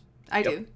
I mean, I'm on Crystal, Zalera. We have a small RP, little cozy RP community. hmm Charles Okay. and I are on Balmung. Yeah. I was gonna say, yeah. yeah and I, i'm wondering too and i know eventually we're going to get to this that perceptions of rp really depends on what server you're on because if you're on if you're on aether if you're on the aether data center um, rp is not generally well accepted it's kind of considered to kind of be the oddball thing but i guess if you're on crystal it's much more accepted so it's not so much just kind of Yeah. you know what is your opinion Mhm. it's where where you know do you hang your hat you know what where do you log into every single day Right. and I think that they, when they divided the uh, the data centers, when Square Enix did this, they deliberately said, okay, people are probably going to want to be gathered together with people of similar interests. Let's put people that are more interested in raiding, maybe on Aether, and people that are more interested in RP on Crystal, and you know everyone else in between. They can go to Primal. Um, not that Primal's uninterested in in raiding. They they clear uh, Eden um, fairly well. So, but I mean that that's that's just a matter of fact. That's just part of it. And people have basically said, okay, if that's how they're going to divide it, I'm going to server transfer over here. Yep. Mhm. Bill, Yep. you took us perfectly into the other main component that came up in a lot of these responses about perceptions of RPers. So, on Mhm. one hand, we have the is it all ERP question. And then on the other hand, we have does being bad at the game and being a role player go hand in hand? Mhm. Are you bad at the game or uninterested in endgame content if you are a role player? Or you're, you know, in this case, we'll say on Crystal, because that's a big part of this discussion. Um, and we have some interesting things that went into this. We had some really good, I think, insights from everybody who wrote in. Um, Crystal Data Center, which was separated off of the other NA servers. And for the purposes of the discussion, unfortunately, because I personally at least don't play on EU or JP or anywhere else, um, Mhm. I can't weigh in too much on all of the other data centers as a whole, so and servers as a whole. So if anybody here has more insight, please feel free as we go through uh, go through this. But um, Crystal DC split off, and like you said, it seems as though they wanted to put together people of like-minded interests, especially knowing that maybe World Visit was going to be coming up on the horizon, Mhm. and sort of put them together. But there's still a really active raiding community there. I, I myself am a part of it on Crystal. Um, we've Mhm. cleared all four of the fights. We've done the whole tier, you know. Um, but as Heisey said, they sent this in, quote, another perception is that RPers don't run content. There are exceptions, but for the most part, this is statistically true on Crystal. Mm. So, out of interest and just my own curiosity, I went on Flogs. So, Final Fantasy Logs is sort of the main source for where a lot of people upload and and parse information and put their static groups and things like that. Now, I will say, and we'll get into this more, Final Fantasy logs, FF logs, is not the end all be all of raid data because there are so many people who don't upload, don't parse, or maybe pugging on their own that don't show up in these numbers. But at least as far as raid statics that are registered as a group and that have registered their clears of E4S, Aether Data Center came in at 343 clears as of today. Primal came in at 321. And my beautiful boy Crystal came in at 79 clear. So so this this was really interesting to me because I feel as though I've encountered just as many people who are interested in raiding and who are raiding and who are passionate about raiding. And I've seen all sorts of tweets about it. Mary was tweeting about this. All sorts of people were tweeting about the Mhm, fact yeah. that there are raiders on Crystal. Yeah. But these numbers seem to tell a different story, and people are using them all over the Reddit and all over the discussion forums to sort of back this case that Crystal players are bad because they are RPers. So I'm curious what everyone thinks, and we'll get some more quotes and things as we go. But just as you look at those numbers, what do you think maybe weighs in on this I think- contributes? um, a big portion of this is uh, probably that a lot of people on Crystal are not interested in raiding. They're not even trying. Yep. So Yeah, it. uh, yeah, it, it they may be good, they may be bad. We don't know because they don't care to try. They're Or or the ones that are, they get to Titan, and as soon as Titan tries to run them over, they start to find a bear lawyer they can hire, womp. and that So- Why did just I ever tell you that there were bear lawyers? I know. So they All they your fault. are are very well um, only there to RP. That's what they use the game for, and like we said in the beginning, that's Yeah. totally fine if that's what you want to use the game for. Sweet. So, Yeah, cool. uh, I mean, the the fact there are people clearing, uh, and there there probably are peers. Uh, I think hints toward the opposite. Um, I think there are just as many people who don't RP who are bad, quote unquote, uh, and also never clear. but they're not they're not spending their their time that they could be spending clearing uh, RPing. They're doing something else. yeah. Do do we think that and feel free if you still want to answer the past question, go for it. But Sure. do we think that this says something about the quality of players that they are, or that it says anything about this the fact that there may not be an interest in raiding on Crystal? Is that inherently bad? I can say for really sure. Um, as as a a raider on Crystal who has Yep. needed reps in the past two months, Yeah. um, there aren't any. Yeah. everybody on Crystal who was not super interested in RP, uh, who was concerned about being able to raid, left for Aether. Um, Yep. Part and part of that is because uh, that's what people said in the beginning. Like, oh, there aren't going to be raiders on Crystal, so, So it was a just gonna move. Mm-hmm. self-fulfilling prophecy. Um, a lot of people who weren't already tied to uh, RP groups or a raid or a house uh, Yeah. booked it off to Aether. So we don't have we don't have excess raiders on Crystal. I think you also need to make a distinction between being good at the game, which is highly subjective, Oh yes. and that is not the same thing as being good at raiding, because raiding is not the game. You could clear the main story and never go into a savage raid whatsoever. You don't need to do any. You don't need to even unlock savage to to go through the story.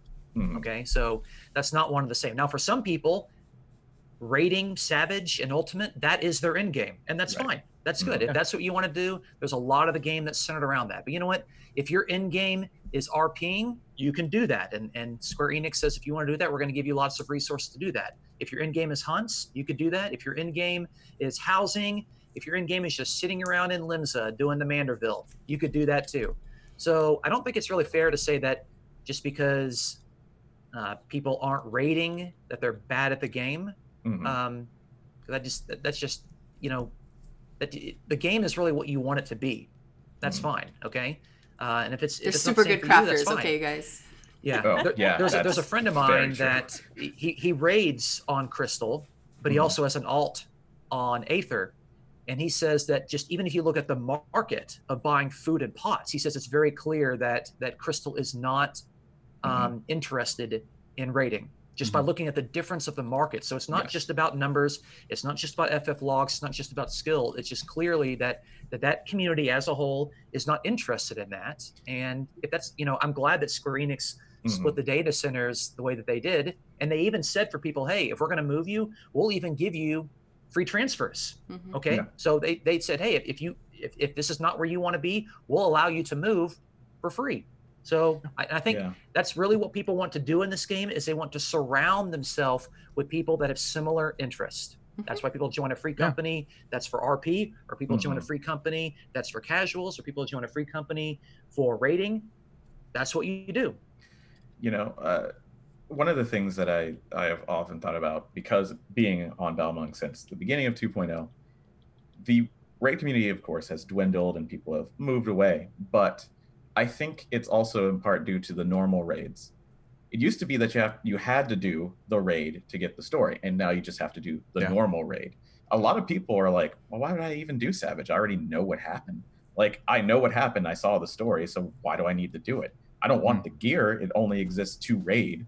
So why? I mean, it's the same Yeah. problem you have in every MMO. The gear you get is to raid, and that's it. That that it's not to do the Manderville and Limsa, like you said. It's not to. I mean, it'll help do hunts, but like, really, do you need that? So there's a lot of people who are like, why expend the effort if I already get everything that I want? Especially on Um, a server like Crystal, where they would yes. rather be RPing. Yeah. Yes. I think it, for all of us that raid, I think we would all agree that um, you don't just raid for the gear. You know, you Well, raid for yeah. the challenge. right. Um, Mhm. You know, you, you know, for the thrill. You know, for that for that first I time mean- you get that clear. Mhm. You raid Um, for the some- dyeable gear. Yeah. Yeah. Exactly. Yeah, there you for go. Dyeable That's gear, for, real. for the mount. That is very um, real. You know, there's there's prestige being the person you know out there with with with the good gear and that sort Yeah. of. stuff. I mean, it, there's a lot more to it than that. There's the challenging aspect of it. You know, I feel like raiding is a, a very rewarding part of uh, of the game. So well, I'm not saying that because I love raiding. I've been Yes. world first in Yeah. WildStar and stupid things, but I'm saying the gear is for raiding. So they say, well, I don't. Well, I wish I could dye it. Well, I'll do Yeah. it next patch.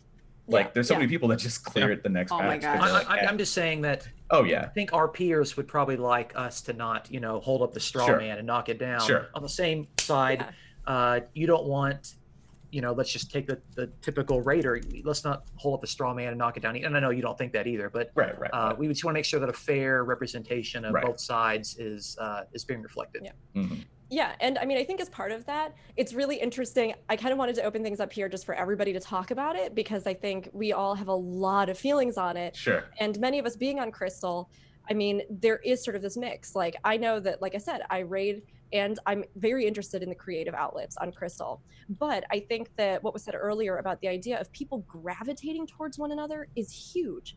Mhm. And we've seen Crystal sort of take the brunt of this you're terrible, you don't even care about ratings, so you don't care about Mhm. the game, and all this kind of mentality that's been put on it.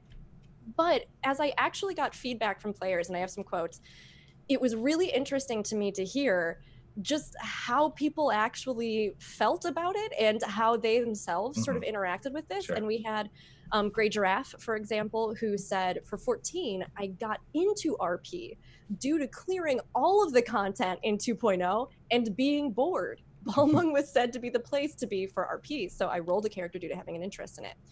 And that sort of made me start to think I mean, how many people are looking for that content, or might be raiders that have cleared everything, done Mhm. everything, they're bored, they're going, I don't know. So they make a character over on Balmung, and maybe they just RP on Crystal, but we really don't have any data for how many of those players actually have raiding alts elsewhere or Mhm. might be gravitating towards a raiding community somewhere else and raiding there, but the numbers just don't show up on Crystal because Mhm. that's what they're using for an RP community hub. Um, but it's the same player, most likely, just across both. Mhm. I'm sure Um, if we think about it, uh, I know at least one person like that. Mhm. I would be really curious Four to see yeah, yeah. uh, login data, especially like right now when you are we, we are in this kind of lull, right? It's okay, everybody's done everything. Maybe there's still a few groups working on E4S, but Mhm. typically like right now we're like a month out from the next patch. That's when everybody's kind of done what they want to do and we're just waiting. I'd be really curious to see what the logins are Mm. on Aether and Primal versus on Crystal. Yeah. That is That's such true. a good point. Mhm. Actually, Yeah. uh, the person I was thinking about, who I know raids over there but has an RP character over here, Aether Crystal, um, Mhm. They've already finished everything, and they said that even prior to uh, actually having anything to raid in, like none of their static logged in at all. So- I guess Yeah. Uh, you know, on that on that same note, as a, just as a curiosity, w- do you get uh, queues during prime time logging in still? Do Do I do get queues? it? Prime? Yes. Yeah. Yes. Yeah. How how high are they? Thirty. Yeah, 30 to, to 75 is what I've seen. So so just for, for some perspective, I logged in the other day. Gilgamesh. It was Mhm. like thirteen person queue prime time. Mhm. Yeah. So maybe Yeah, maybe. a Maybe. little bit, little bit maybe there. maybe.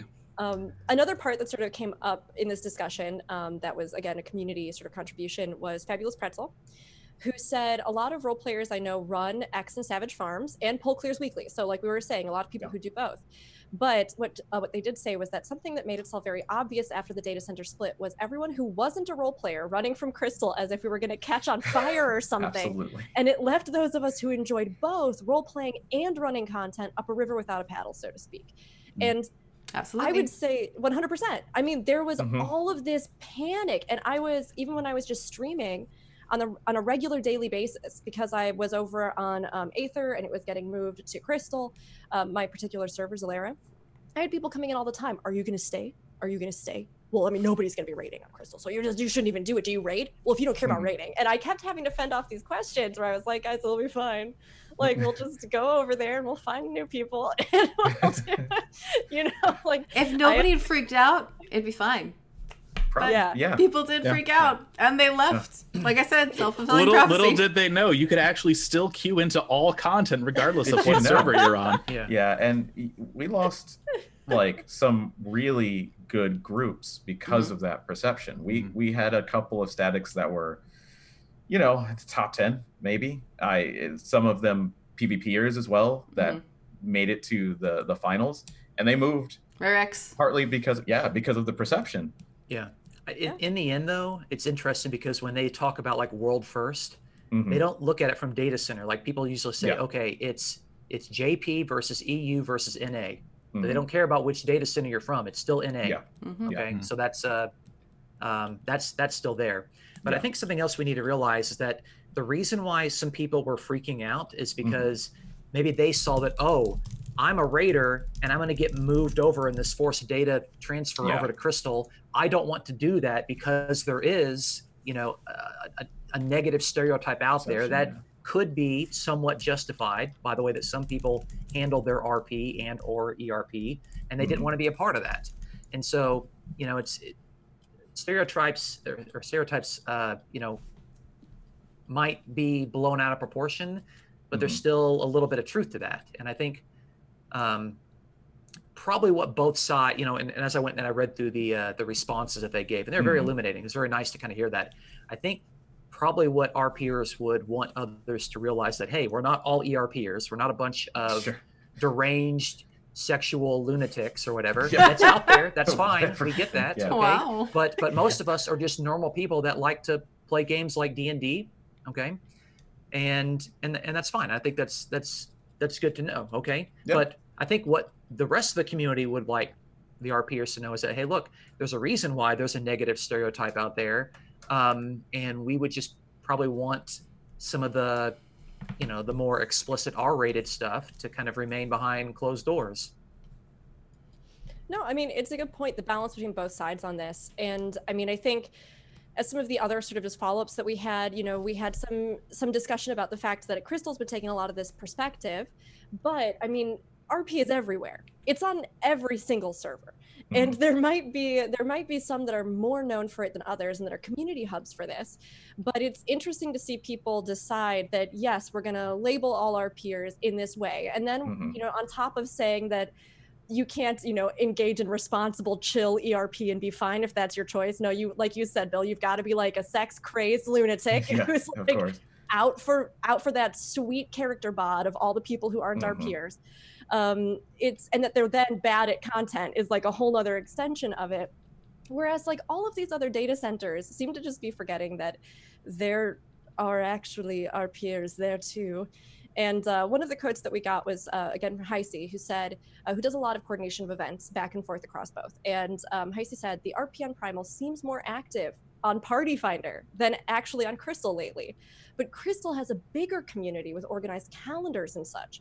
The quality depends on who you RP with and where. Mhm. And I thought that was really interesting because I mean, here we have a lot of people pointing fingers at data centers like Crystal or at you know groups that might be affiliated with them. But I mean, there's RP everywhere, and it is active in the game Mhm. across all boards. So I mean, no matter who it is, you're gonna probably run into some of that. Um, Grey Giraffe also said in that same vein, in 14, RPers are the same as any other kind of player. RPers make up some of the more notable raiders and PvPers, and some raiders and PvPers are degenerates that would make even experienced RPers blush. that That's I, true. I wanted us to read that one because that is so incredibly true. So incredibly true. I mean, like uh, the groups that I've been in since you know, like starting to raid and you know, like vanilla WoW, those people are way, sometimes way more in your face about it than any RPer that I've ever met. Like that. That's just the way people are. you know, that's just the way people Yeah. are. It might even be. Uh, I don't. I don't want to say it is because, but I'm. I'm sure it partially is because uh, in an RP community, if you Mhm. don't want to be ostracized and actually be able to RP with people, you have to be nice. You have to be Yeah. nice. Uh, Yeah. In a in a group uh, who just cares about raiding, you don't. If your Yeah, numbers you are good, f- for some people, Yeah. if your numbers are good, that's all that matters. You can be a Right. dick and you will still be taken into groups. Yeah, no, you Yep. don't have to be friends. I've, that has I've seen that a lot too. Yeah.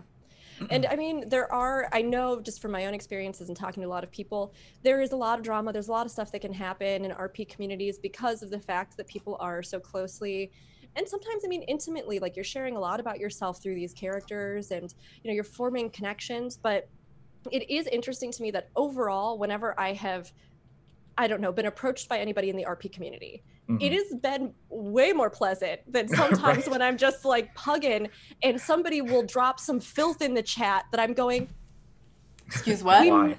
We made it to enrage on the first poll. Why do you say all that bad stuff? like, why, why are you like this? Like, calm down, my man. It's gonna be okay. But it is Yeah. interesting that somehow, in the context of raiding, Mhm. that kind of behavior, aggressive behavior, um, Is okay. inconsiderate behavior, lewd behavior is okay. Right. But it's not all right if it comes from a creative group. Right. It's it's interesting because a lot of times, and I mean there was back in the day elitist jerks, raiders are seen as elitist, raging, you know, like people who are good at the game, that's the thing. But it's the same thing. Like it's the same types of perceptions that are Mhm. not true. I mean, they're not true at all. There are you know, plenty was- of nice people who raid and are good. Yeah, I mean, in some some MMOs in the past, Good. it's like, oh, you raid? Oh, I don't even want to talk to you. Like what? like oh, because you're just gonna judge me. It's, like, always a matter of ratios. Yeah. Yeah. You're gonna have you're gonna have nice people, you're gonna have good people, bad people, mean people Mhm. everywhere, and it's gonna depend on the probably almost directly the number of people of a type RPer versus Raider or whatever Mhm. that there are in that community. And it- Mhm. it doesn't even have to be an either or. Like, why Yeah. can't it? Why can't it be a both and? I mean, Yeah. there, are, there are a lot of Yeah. people that that raid that are very Mhm. much interested in the story. They're very much interested in lore. They like to emote.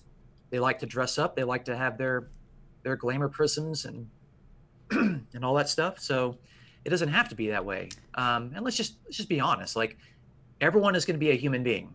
You know, Mhm. the person there's always a person behind that keyboard and mouse and controller.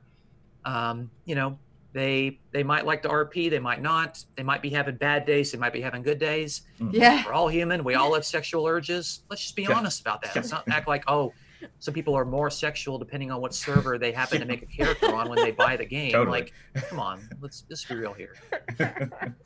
Yeah, I, I totally agree. yeah. No, you're right. Yeah. no, Totally. I mean, it's true. And there are those misconceptions and I think uh, prejudices against a lot of different facets of the community. And it always makes me happy to see people sort of working actively against that. So I guess as a part of that, and kind of moving forward, like we said earlier, there is a lot of spicy stuff, bad stuff, the rude lewd stuff that gets sort of Mhm. publicized on the internet. Things Right. like the Kotaku article, things like general perceptions or those tweets that just go viral that are about, you know, how garbage RPers are or whatever it is. And yet, from all of these different answers that I got from the community, it was honestly like I I was so touched reading them because I think that part of us knows even as players that the idea of writing stories together or the idea of RPing together is something that could be powerful. It, it's something that a lot of people do that probably has really good components to it. But I think a lot of times people don't really either get the chance to share that Mhm. or they just don't really look into it. And so I put together a selection of quotes here, um, Right. sort of going into our next topic, which is that good part of RP, the parts of it that I think are so incredible and deserve to be shared more than all the other stuff that gets Mhm. publicized. Um, and with this, we asked the question, why do you RP? So we asked a bunch of the community, why do you do this? What what do you get from it? And I thought the answers were beautiful. And we didn't put all of them here, but we did put a lot of them. Mhm. Um, but I want everybody to know we read like pretty much all of them, and they were Yeah. amazing. Um, so the ones that we picked, uh, I'll start off here with a quote by Fabulous Pretzel again, and then we can go through and read. Yeah. Um, but Pretzel said, "Why do you RP?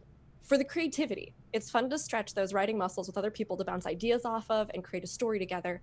It brings a sense of togetherness and community, and is a great way to make lasting friendships." Uh, Betavale says RPing is a social collaboration. I get to meet new people, make new friends, and connections that I otherwise might not have uh, by just playing the game. Skip me. Oh, okay. Uh, Sakura quote.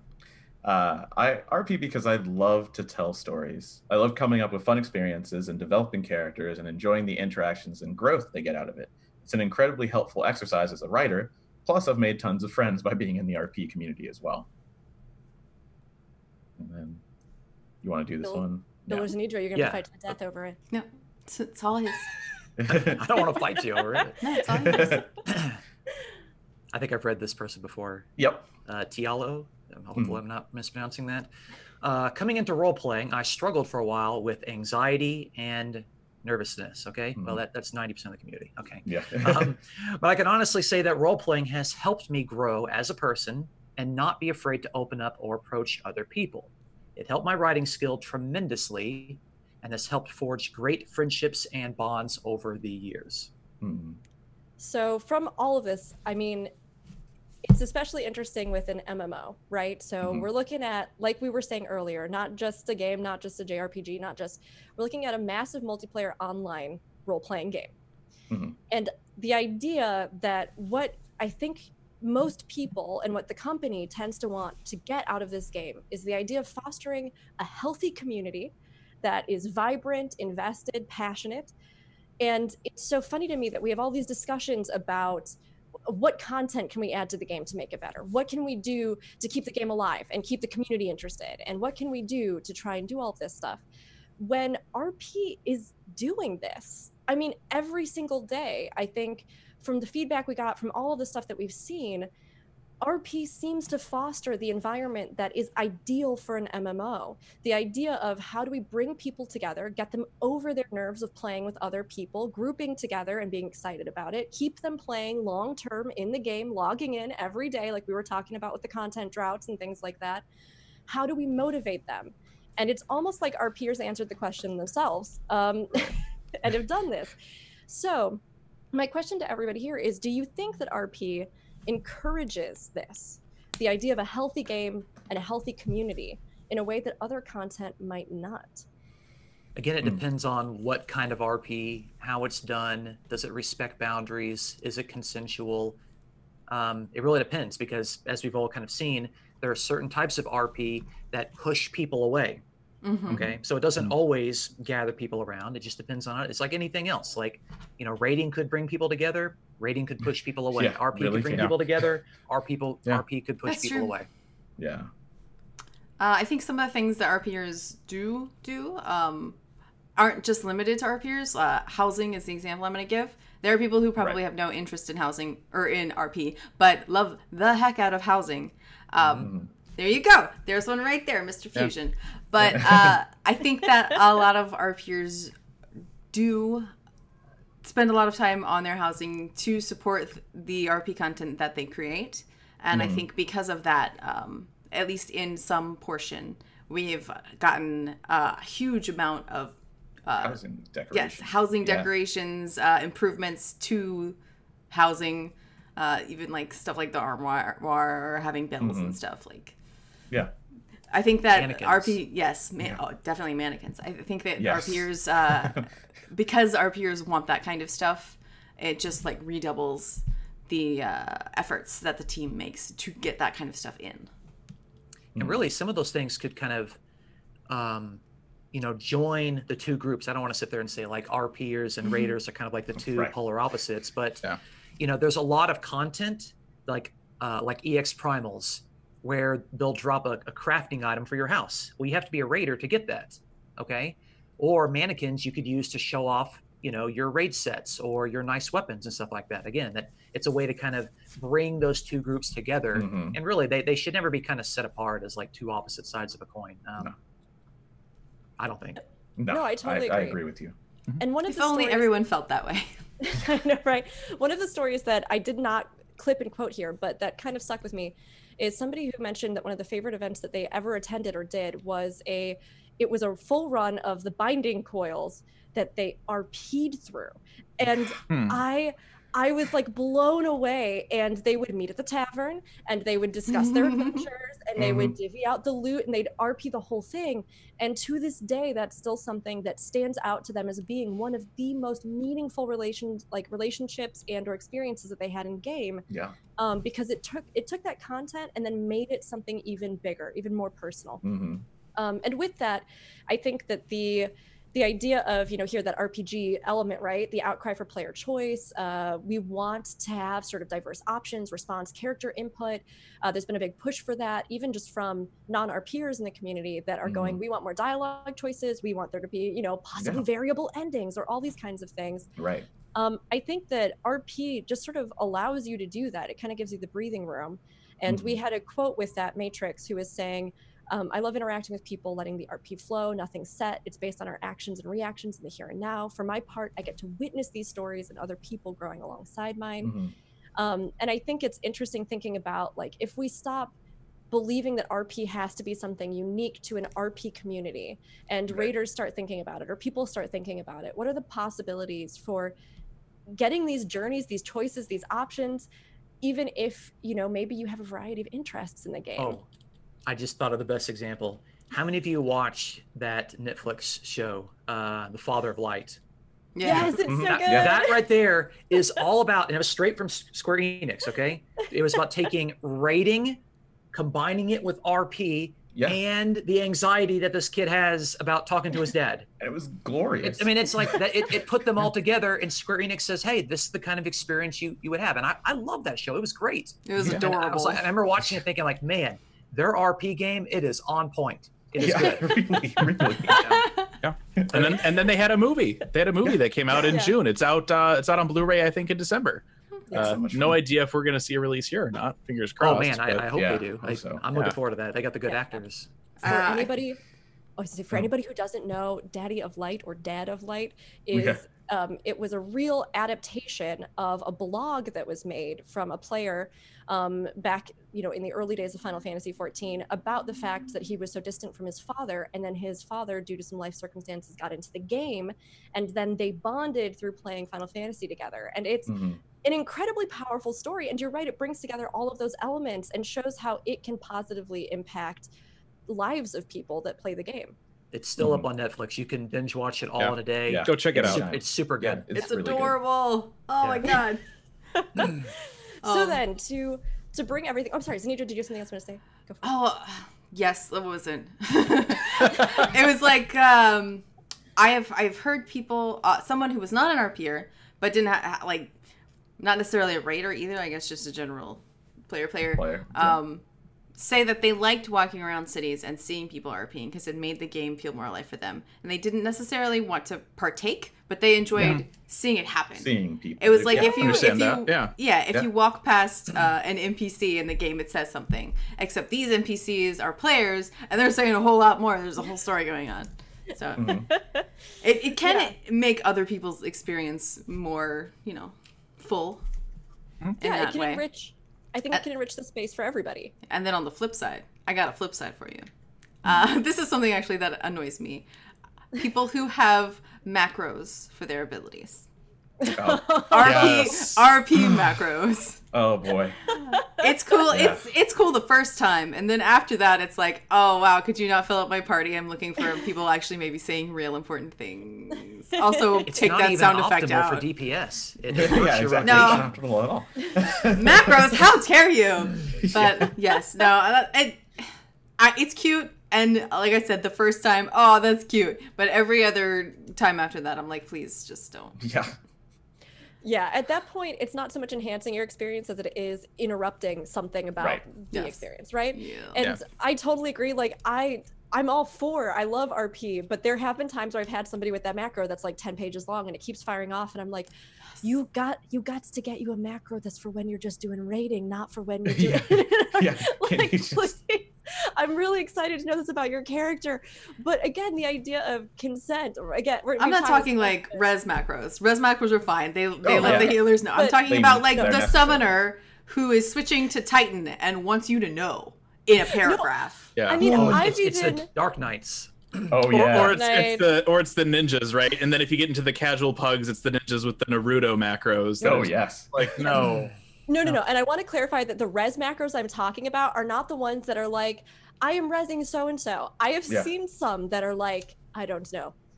They're an incantation for Yeah, the it's like- basically. Philippe lifts his arms into the heavens, and the showers of the golden light spiral down, and he looks I- upon your broken I, I body. know the sec- the secret to get rid of res macros Mhm. is don't let anybody in your Yeah, don't die. Yeah. Don't die, and As you a never have to see summoner? the res macros. As, as a summoner, can I can I up that message like a thousand percent, please? Because I don't want to raise you.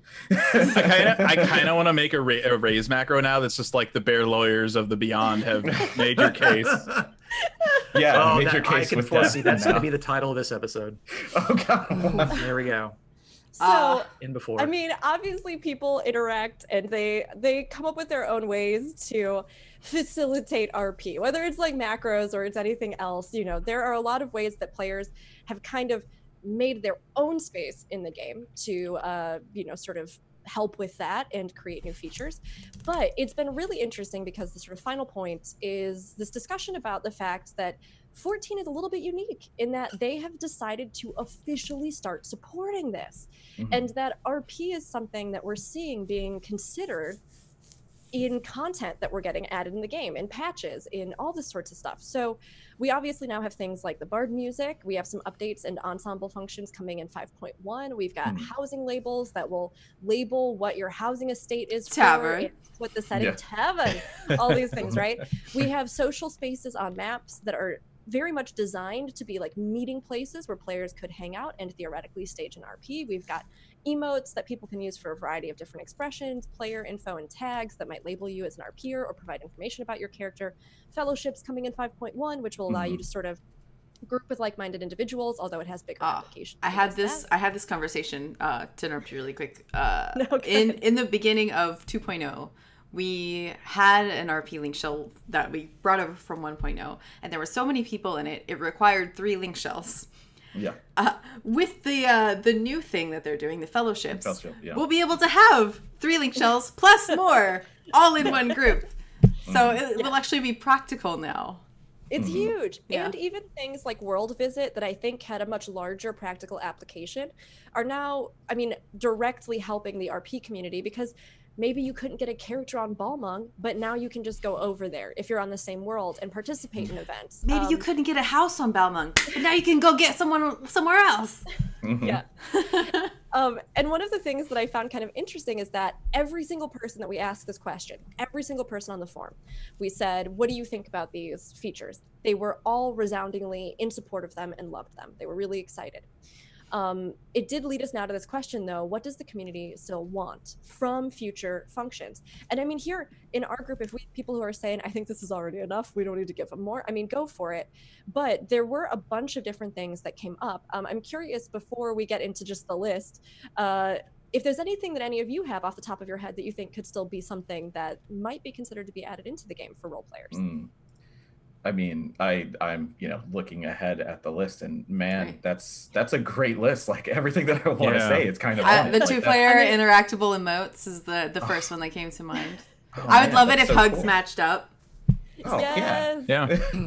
Remember mean, when we they had a could go- Valentine event a couple years back where you got Yeah. either the left or the right side? Yeah. Yeah. Yeah. You know, so so they they've shown that they can do that kind of stuff. Yeah. And you know what? If RP is some people's in game, and that's what's paying, you know, giving them a motivation Yeah. to continue to pay their sub, Yeah. yeah. then Square Enix can be like, hey, if you're paying money for it, sure, we're going to give you content for it. That's Yeah, fine. Invest in it. Yeah.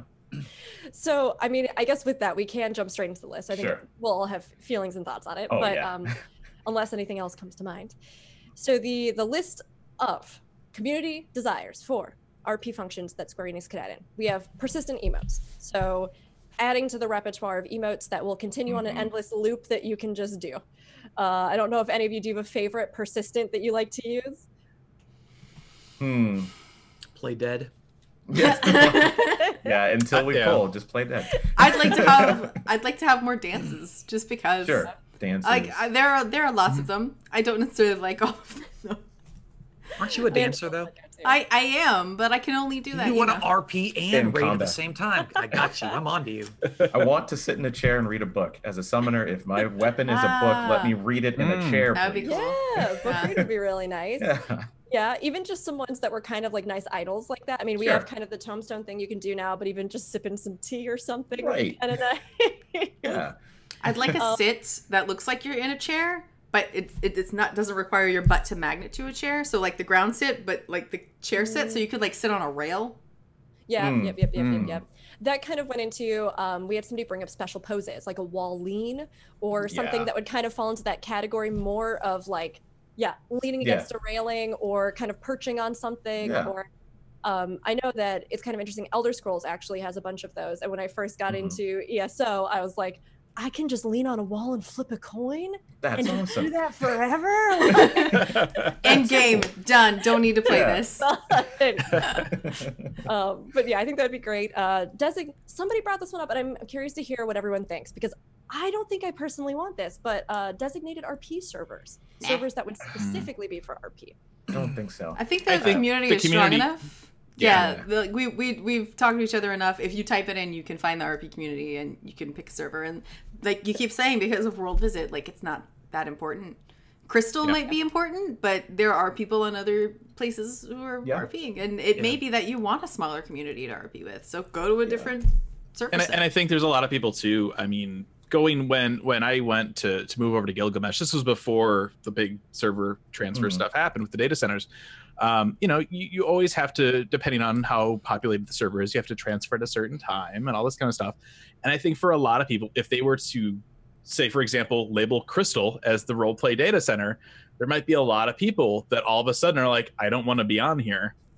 Sure. and then Yeah. try to jump ship, and then that's going to clog up some everything more. else. Yeah. Right? Yeah, Mhm. even more than we've already seen. Yeah. The second Exodus. It's going to create Yeah. way more problems than it solves. It's it's Yeah. going to turn into like hate groups and people being harassed. And- Like Square yeah. Enix has been really smart as to say, look, we're just going to say Aether, Primal, and Crystal. We're not going to say the raiding server and the RP server. Like I'm glad they didn't do that. Yes. And they need to keep it that way. And that's a smart move on their part. Yes. So next up, we had more acquirable in-game dances, which Zanidra's already all over. Yeah, I agree. We have some Yeah. weird ones. We have Yeah, some there's really some weird ones. Show There me the a dance you want them to put in right now. Ballet. Ballet dance. I mean, There you yeah. go. Yeah. cool Yeah. cultural dances. No, um, Yeah. The big point that was brought up in, in sort of tandem with this is that we do have a lot of dances in game, but many of them are like Mog Station specific. yeah, And that it it gets expensive Mhm. buying emote after emote after emote to have like the full range of dances available. It's like they know that. Yeah. it's like they've planned. People this. will buy these if we make them cost money. No, they cost money Mm-hmm. to make. I mean, you can't just do things for free. Nothing's free anymore. Oh my well, God. That's true. I mean, Corey- they, that's, they only true. put them for sale because people will buy them. So Yeah. supply and Yeah. demand. Yeah, Corey I mean, did it's say true. in chat Final Fantasy X-2's opening concert dance, and I do just have to do a shout out for that because that would be amazing. Or even like Yuna's sort of water dance that she does. Those would be Sure. Really- There I'm you go. surprised that that's not in there already. Yeah. walls flip a sword around his finger, sort of thing. yeah. Bl- bl- it'll be it'll be Blitzball rewards if they ever add Blitzball into the game, Yeah. like they said they were thinking about. Oh my gosh. three years Gotta ago. get back to yeah. All right. Um, after that, we had the idea of more RP hubs being accessible at level one. sure. And I'll kind of bundle that into another one that got added here later on, which is the idea of like spaces that maybe low level characters or early game characters could access that wouldn't be dangerous for them. Somebody had even suggested like non aggro tags to help low level FC members get into Mm. high level areas for RP events. Mhm. But of course, that could cause a whole slew of issues with Yeah. story progression and Oh yeah. you know, having to block off all sorts of interactables on the map. Um, but I think the idea being that sometimes it's kind of tough, especially if somebody's just made an alt to get Yeah. in on a server and you don't have a ton of time to level it, but you want to get that character around. There's still a lot of places you can get to at level one. At level one, you can get to all of the housing wards, even in Yeah. Shirogane if you join an FC there. Yeah. So, and if, but if you can get to all the housing wards, you can get into every single one of the houses and FCs. And I think if you do any more, then you're going to force the devs to change the 2.0 story even more than they already are. I think And that's there's not a also- good use of, of Yeah. Mhm. funds at this point. There's also Mhm. kind of a fun element to uh, having somebody with you yeah. who Make your way. Yeah like they they are going to get attacked and you have to protect them and in some cases in some cases that makes sense to rp some cases it's like oh this is my alt who's you know a 50 year old war veteran and i don't know why they're getting attacked but you know It's in some cases it works rain. yeah yeah exactly it's somebody somebody you might have to protect so use Yeah, it fun. use it to your advantage or yes. something. Uh, we already talked about two-player interactable emotes, but yes, yes, yes, please. Please. yes. I think I think on that front, Yoshida's super worried about those being used for things that they shouldn't. Oh yeah. Certainly. I mean, they he's, will he's be. talked about that oh, before. yeah. yeah. I Oh, don't yeah, I don't want yeah. to hear any excuses. They made a bed mount. Like yeah. I mean, I think at this point, players can get creative enough with posing other emotes that I almost feel like it would be safer to have emotes that lock you into a specific animation that Square Enix controls. But that could, Right. I mean, there could Yeah. definitely still be some spice in there, right? Oh yeah. Definitely, You're gonna definitely. glitch your way through. uh, okay, so then this one was oh, I'm so curious to hear what everybody thinks about this because I have no idea how it would work and I'm Uh-huh. very intrigued.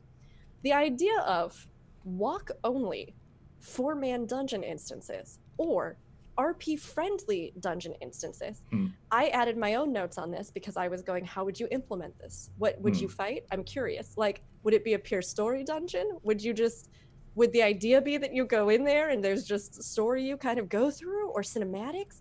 Hmm. I I have no idea how this could be realized or even if there was some kind of dungeon mode maybe you could go into where the dungeon would be empty and you like a photo mode or I think it's Um, kind of like the uh, Binding Coil that you mentioned earlier, where they ran through it and RP'd it all.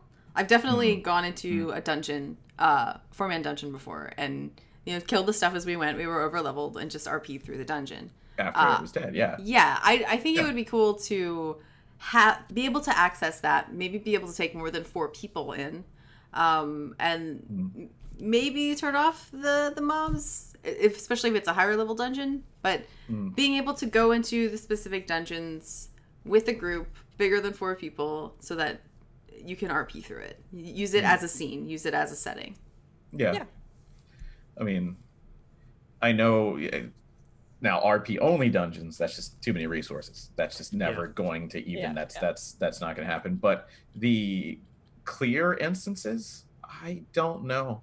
I mean, they would have to identify if it's like too many instances. You know, Mm-hmm. like if people are doing it a lot, then you know, instant service might not be happy. But Mhm. I don't see why not. I don't see why you couldn't spawn an empty instance. I Um, think I think a, a weird Yeah. semi solution for this, and, and I'm thinking back to Final Fantasy XI uh, with Moblin Maze Mongers, right? Oh, um, okay. where you would basically get this kind of this grid and you would put in blocks that says okay these are the types of enemies we'll fight you know and, get, and kind of build build a dungeon essentially right what if they just did something like that? I mean it wouldn't it wouldn't be the same instances that we have now right? You wouldn't be going into the lighthouse you wouldn't be going into Tam-Tara Deepcroft but it would potentially provide a space where maybe there could easily be an option to toggle enemies on or off or, Mhm. or something like of that- that nature. I think that's if if we were to get anything even close to this that's probably what the solution would be I feel like that's too close to just housing at that point. Yeah. I think the reality is like of. You're not the- the wrong. people that are interested in Mm. this sort of thing are less than one percent of the player base, and I don't think Square Enix is going to allocate Yeah. resources to that Yeah. when the interest Yeah. is that small. And you know, people have already kind of said that the RP community is pretty creative.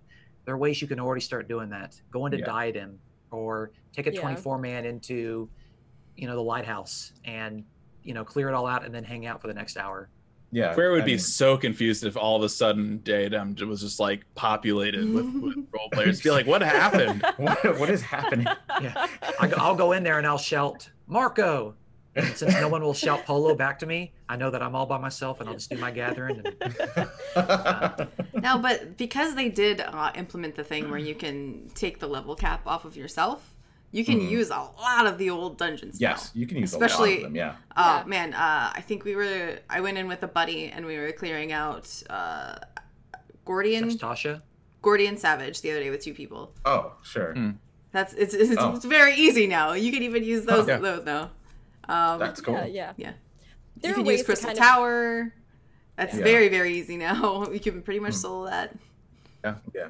Yeah, there's a lot of ways that I think you can make that happen. And I agree, Bill. I don't think they would necessarily spend extra resources to do No. it. Uh, I mean, it's interesting the thought of so, like in Warframe, there's a Captura mode, which allows you G pose essentially. Except one thing that's a little bit different is that they do have um, like landscapes or settings that you Yeah. can acquire that then as opposed to like in 14 where you go someplace and you stand there and then you enter G pose and you're in that part of the Mhm. map, right? You basically acquire settings that are notable from various areas in the game, and then you can just like toggle through them. Like here I am standing in blank and I'm taking a picture of it. Now I'm standing in blank and I'm, you know.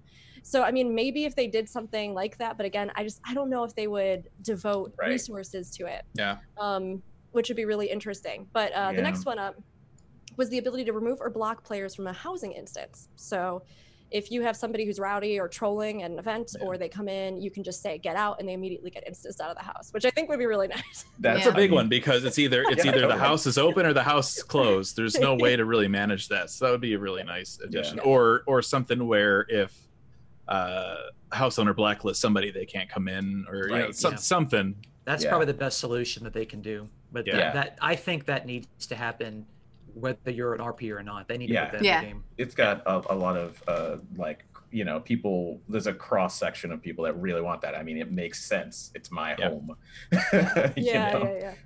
You should be able to control that space, and especially if you know people come in just with a chip on their shoulder, Mhm. or um, one of one of the people who was giving us feedback did mention that on Zalera they'd had a lot of harassment. That you know Sure. people would come into the house and just Mhm. constantly yell at them about you know why are you RPing, and it would ruin events that they were trying to run.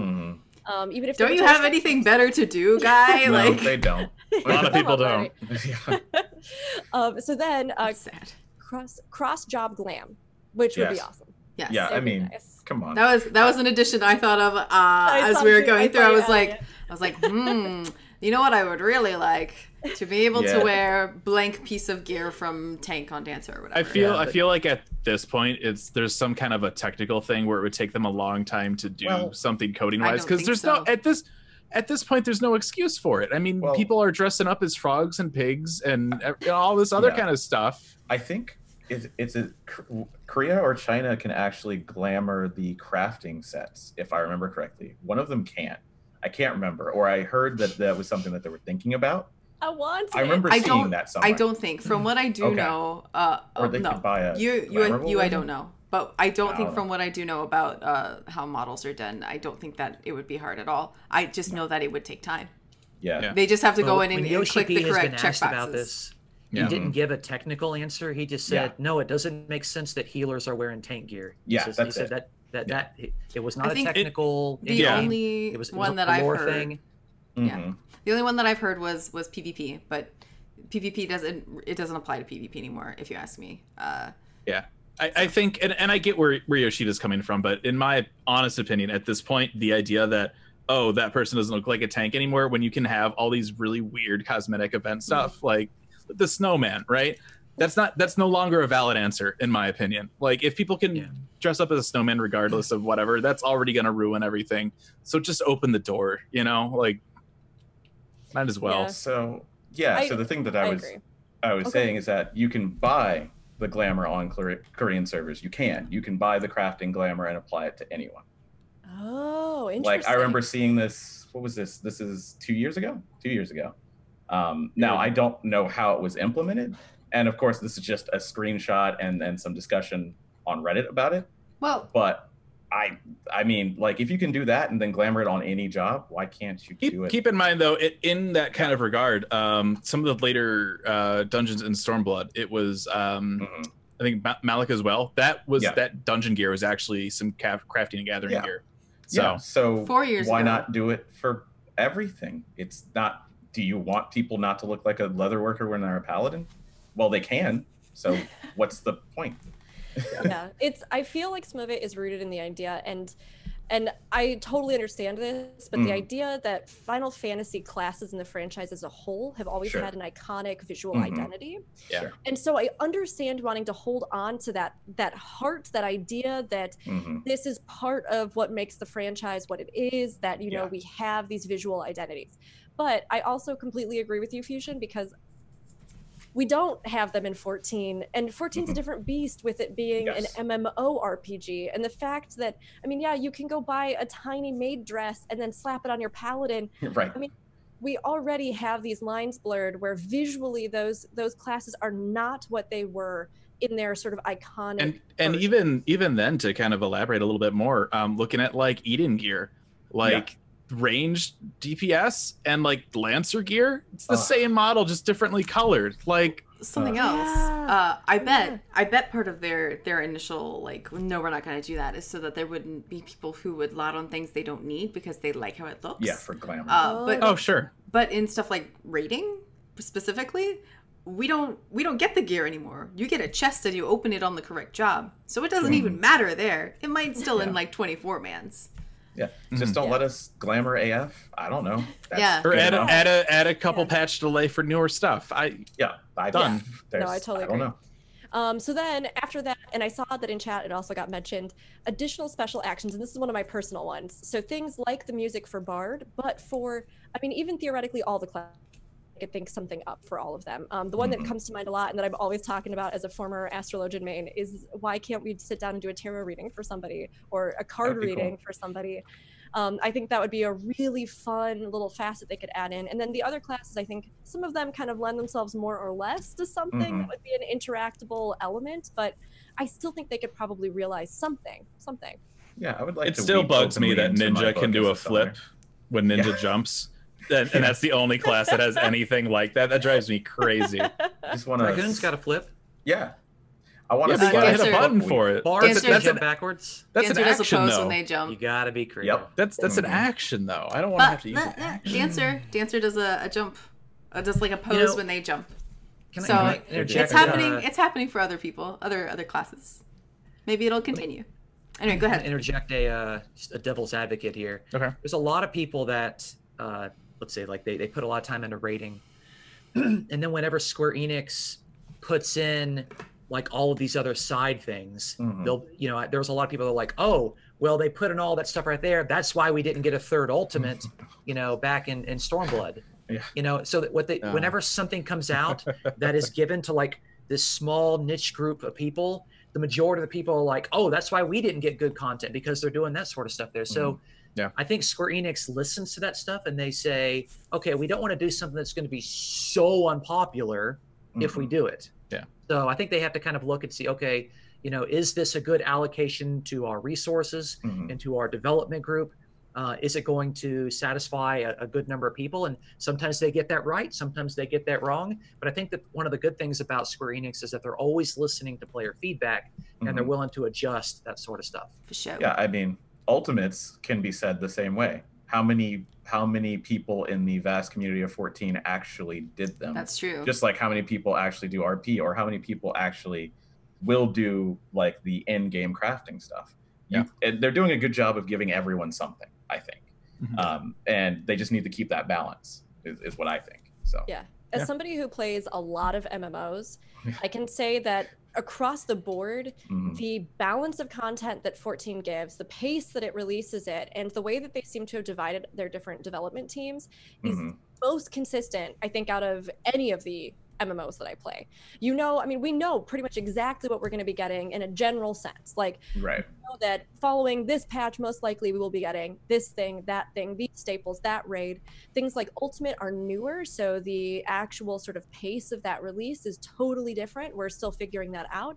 But I mean, honestly, I feel like they're doing a great job of pacing it. Like, I don't know if we really needed a third Ultimate in, you know, Stormblood. And the idea that they're kind of using that as a an interim extra challenge in addition to the already established raiding schedule. I mean they come out at a very measured pace within the overall sort of release calendar. So Mhm. i mean we're even seeing that with stuff here with 5.1 astounded by the amount of stuff they're releasing. You know we're getting all of this new stuff dungeon ultimate crafting endgame all of these things that i think in a lot of other mmos we would see you get one but you're not getting all of them at once. Yeah. you know But Well, we Ultimates do. have always come out on odd number patches to where they're not getting Savage content. And so whenever they had 4.4 and they had Alpha Mhm. Escape, Mhm. to not give an Ultimate in 4.5 meant that after you've cleared everything in 4.4, you Yeah. had 10 months of nothing to do. Yeah. 10 I months gotcha, I is a gotcha, long gotcha. time of a content lull. So I think that's kind of the other side of the coin. Now they were happy with uh, with BA hmm um, that came out in Eureka, but for a Mhm. lot of people that was like three weeks and then we're done with it. Yeah. yeah yeah I mean, yeah. ask WoW players about content lulls, and they'll say 14 has yeah. you know, like, Yeah. but I mean, there, it's, it's, yeah, it's true though, you know, like it, it's very true. So that's why they have to be so careful. You know, it, it's you you gotta not give the perception that you're gonna pander to one and only one. Um, Yeah. So Well, I mean, overall, it was honestly, it was such a cool discussion kind of going into all of this because I think whether or not you RP in 14, there are Mhm. so many parts of the community that are connected. And I mean, even this discussion of like raiding pacing and mechanics for RP and all these different things, let alone the sort of more community social aspects of it, do play a big role in the landscape of the game and how Mhm. it continues to develop moving forward. Um, I just personally want to say thank you to everybody who submitted to our survey. And I mean, of course, keep an eye out in case more like this go out in the future for any topic. But it was really amazing, I think, to get to read other people's opinions because we all have a lot of opinions and we have our own perspective. But sometimes getting perspectives from all over the community helps you really kind of bring together a larger discussion in a way that's way more relevant. So that was really amazing. I don't know if anybody else has any final thoughts on RP or if anything's changed for you now versus the beginning of the discussion. I, I definitely want to echo uh, the the appreciation for everybody Right. who uh, answered the poll because it it was I'm not gonna say it was uh, like short notice, but it was a pretty tight window and and we had a, a good amount of responses. So thank you Right. very much, Yeah. everybody. Yeah, yeah. All right, that's it. That's it for me then. If you want to take it back, All right, so that is going to do it for us here uh, at Aetherite Radio this week. Um, again, yeah, like, just you know to repeat, thank you for everybody that filled out that survey uh, and helped contribute to the discussion. Um, if you would like, you email us at Aetherite Radio at gamerescape.com. You can tweet at us at Aetherite Radio. You can also reach us on Facebook, Twitter, and Discord at Gamer Escape. Thank you for everybody for joining us here today, and we'll see you next time. Bye. Goodbye.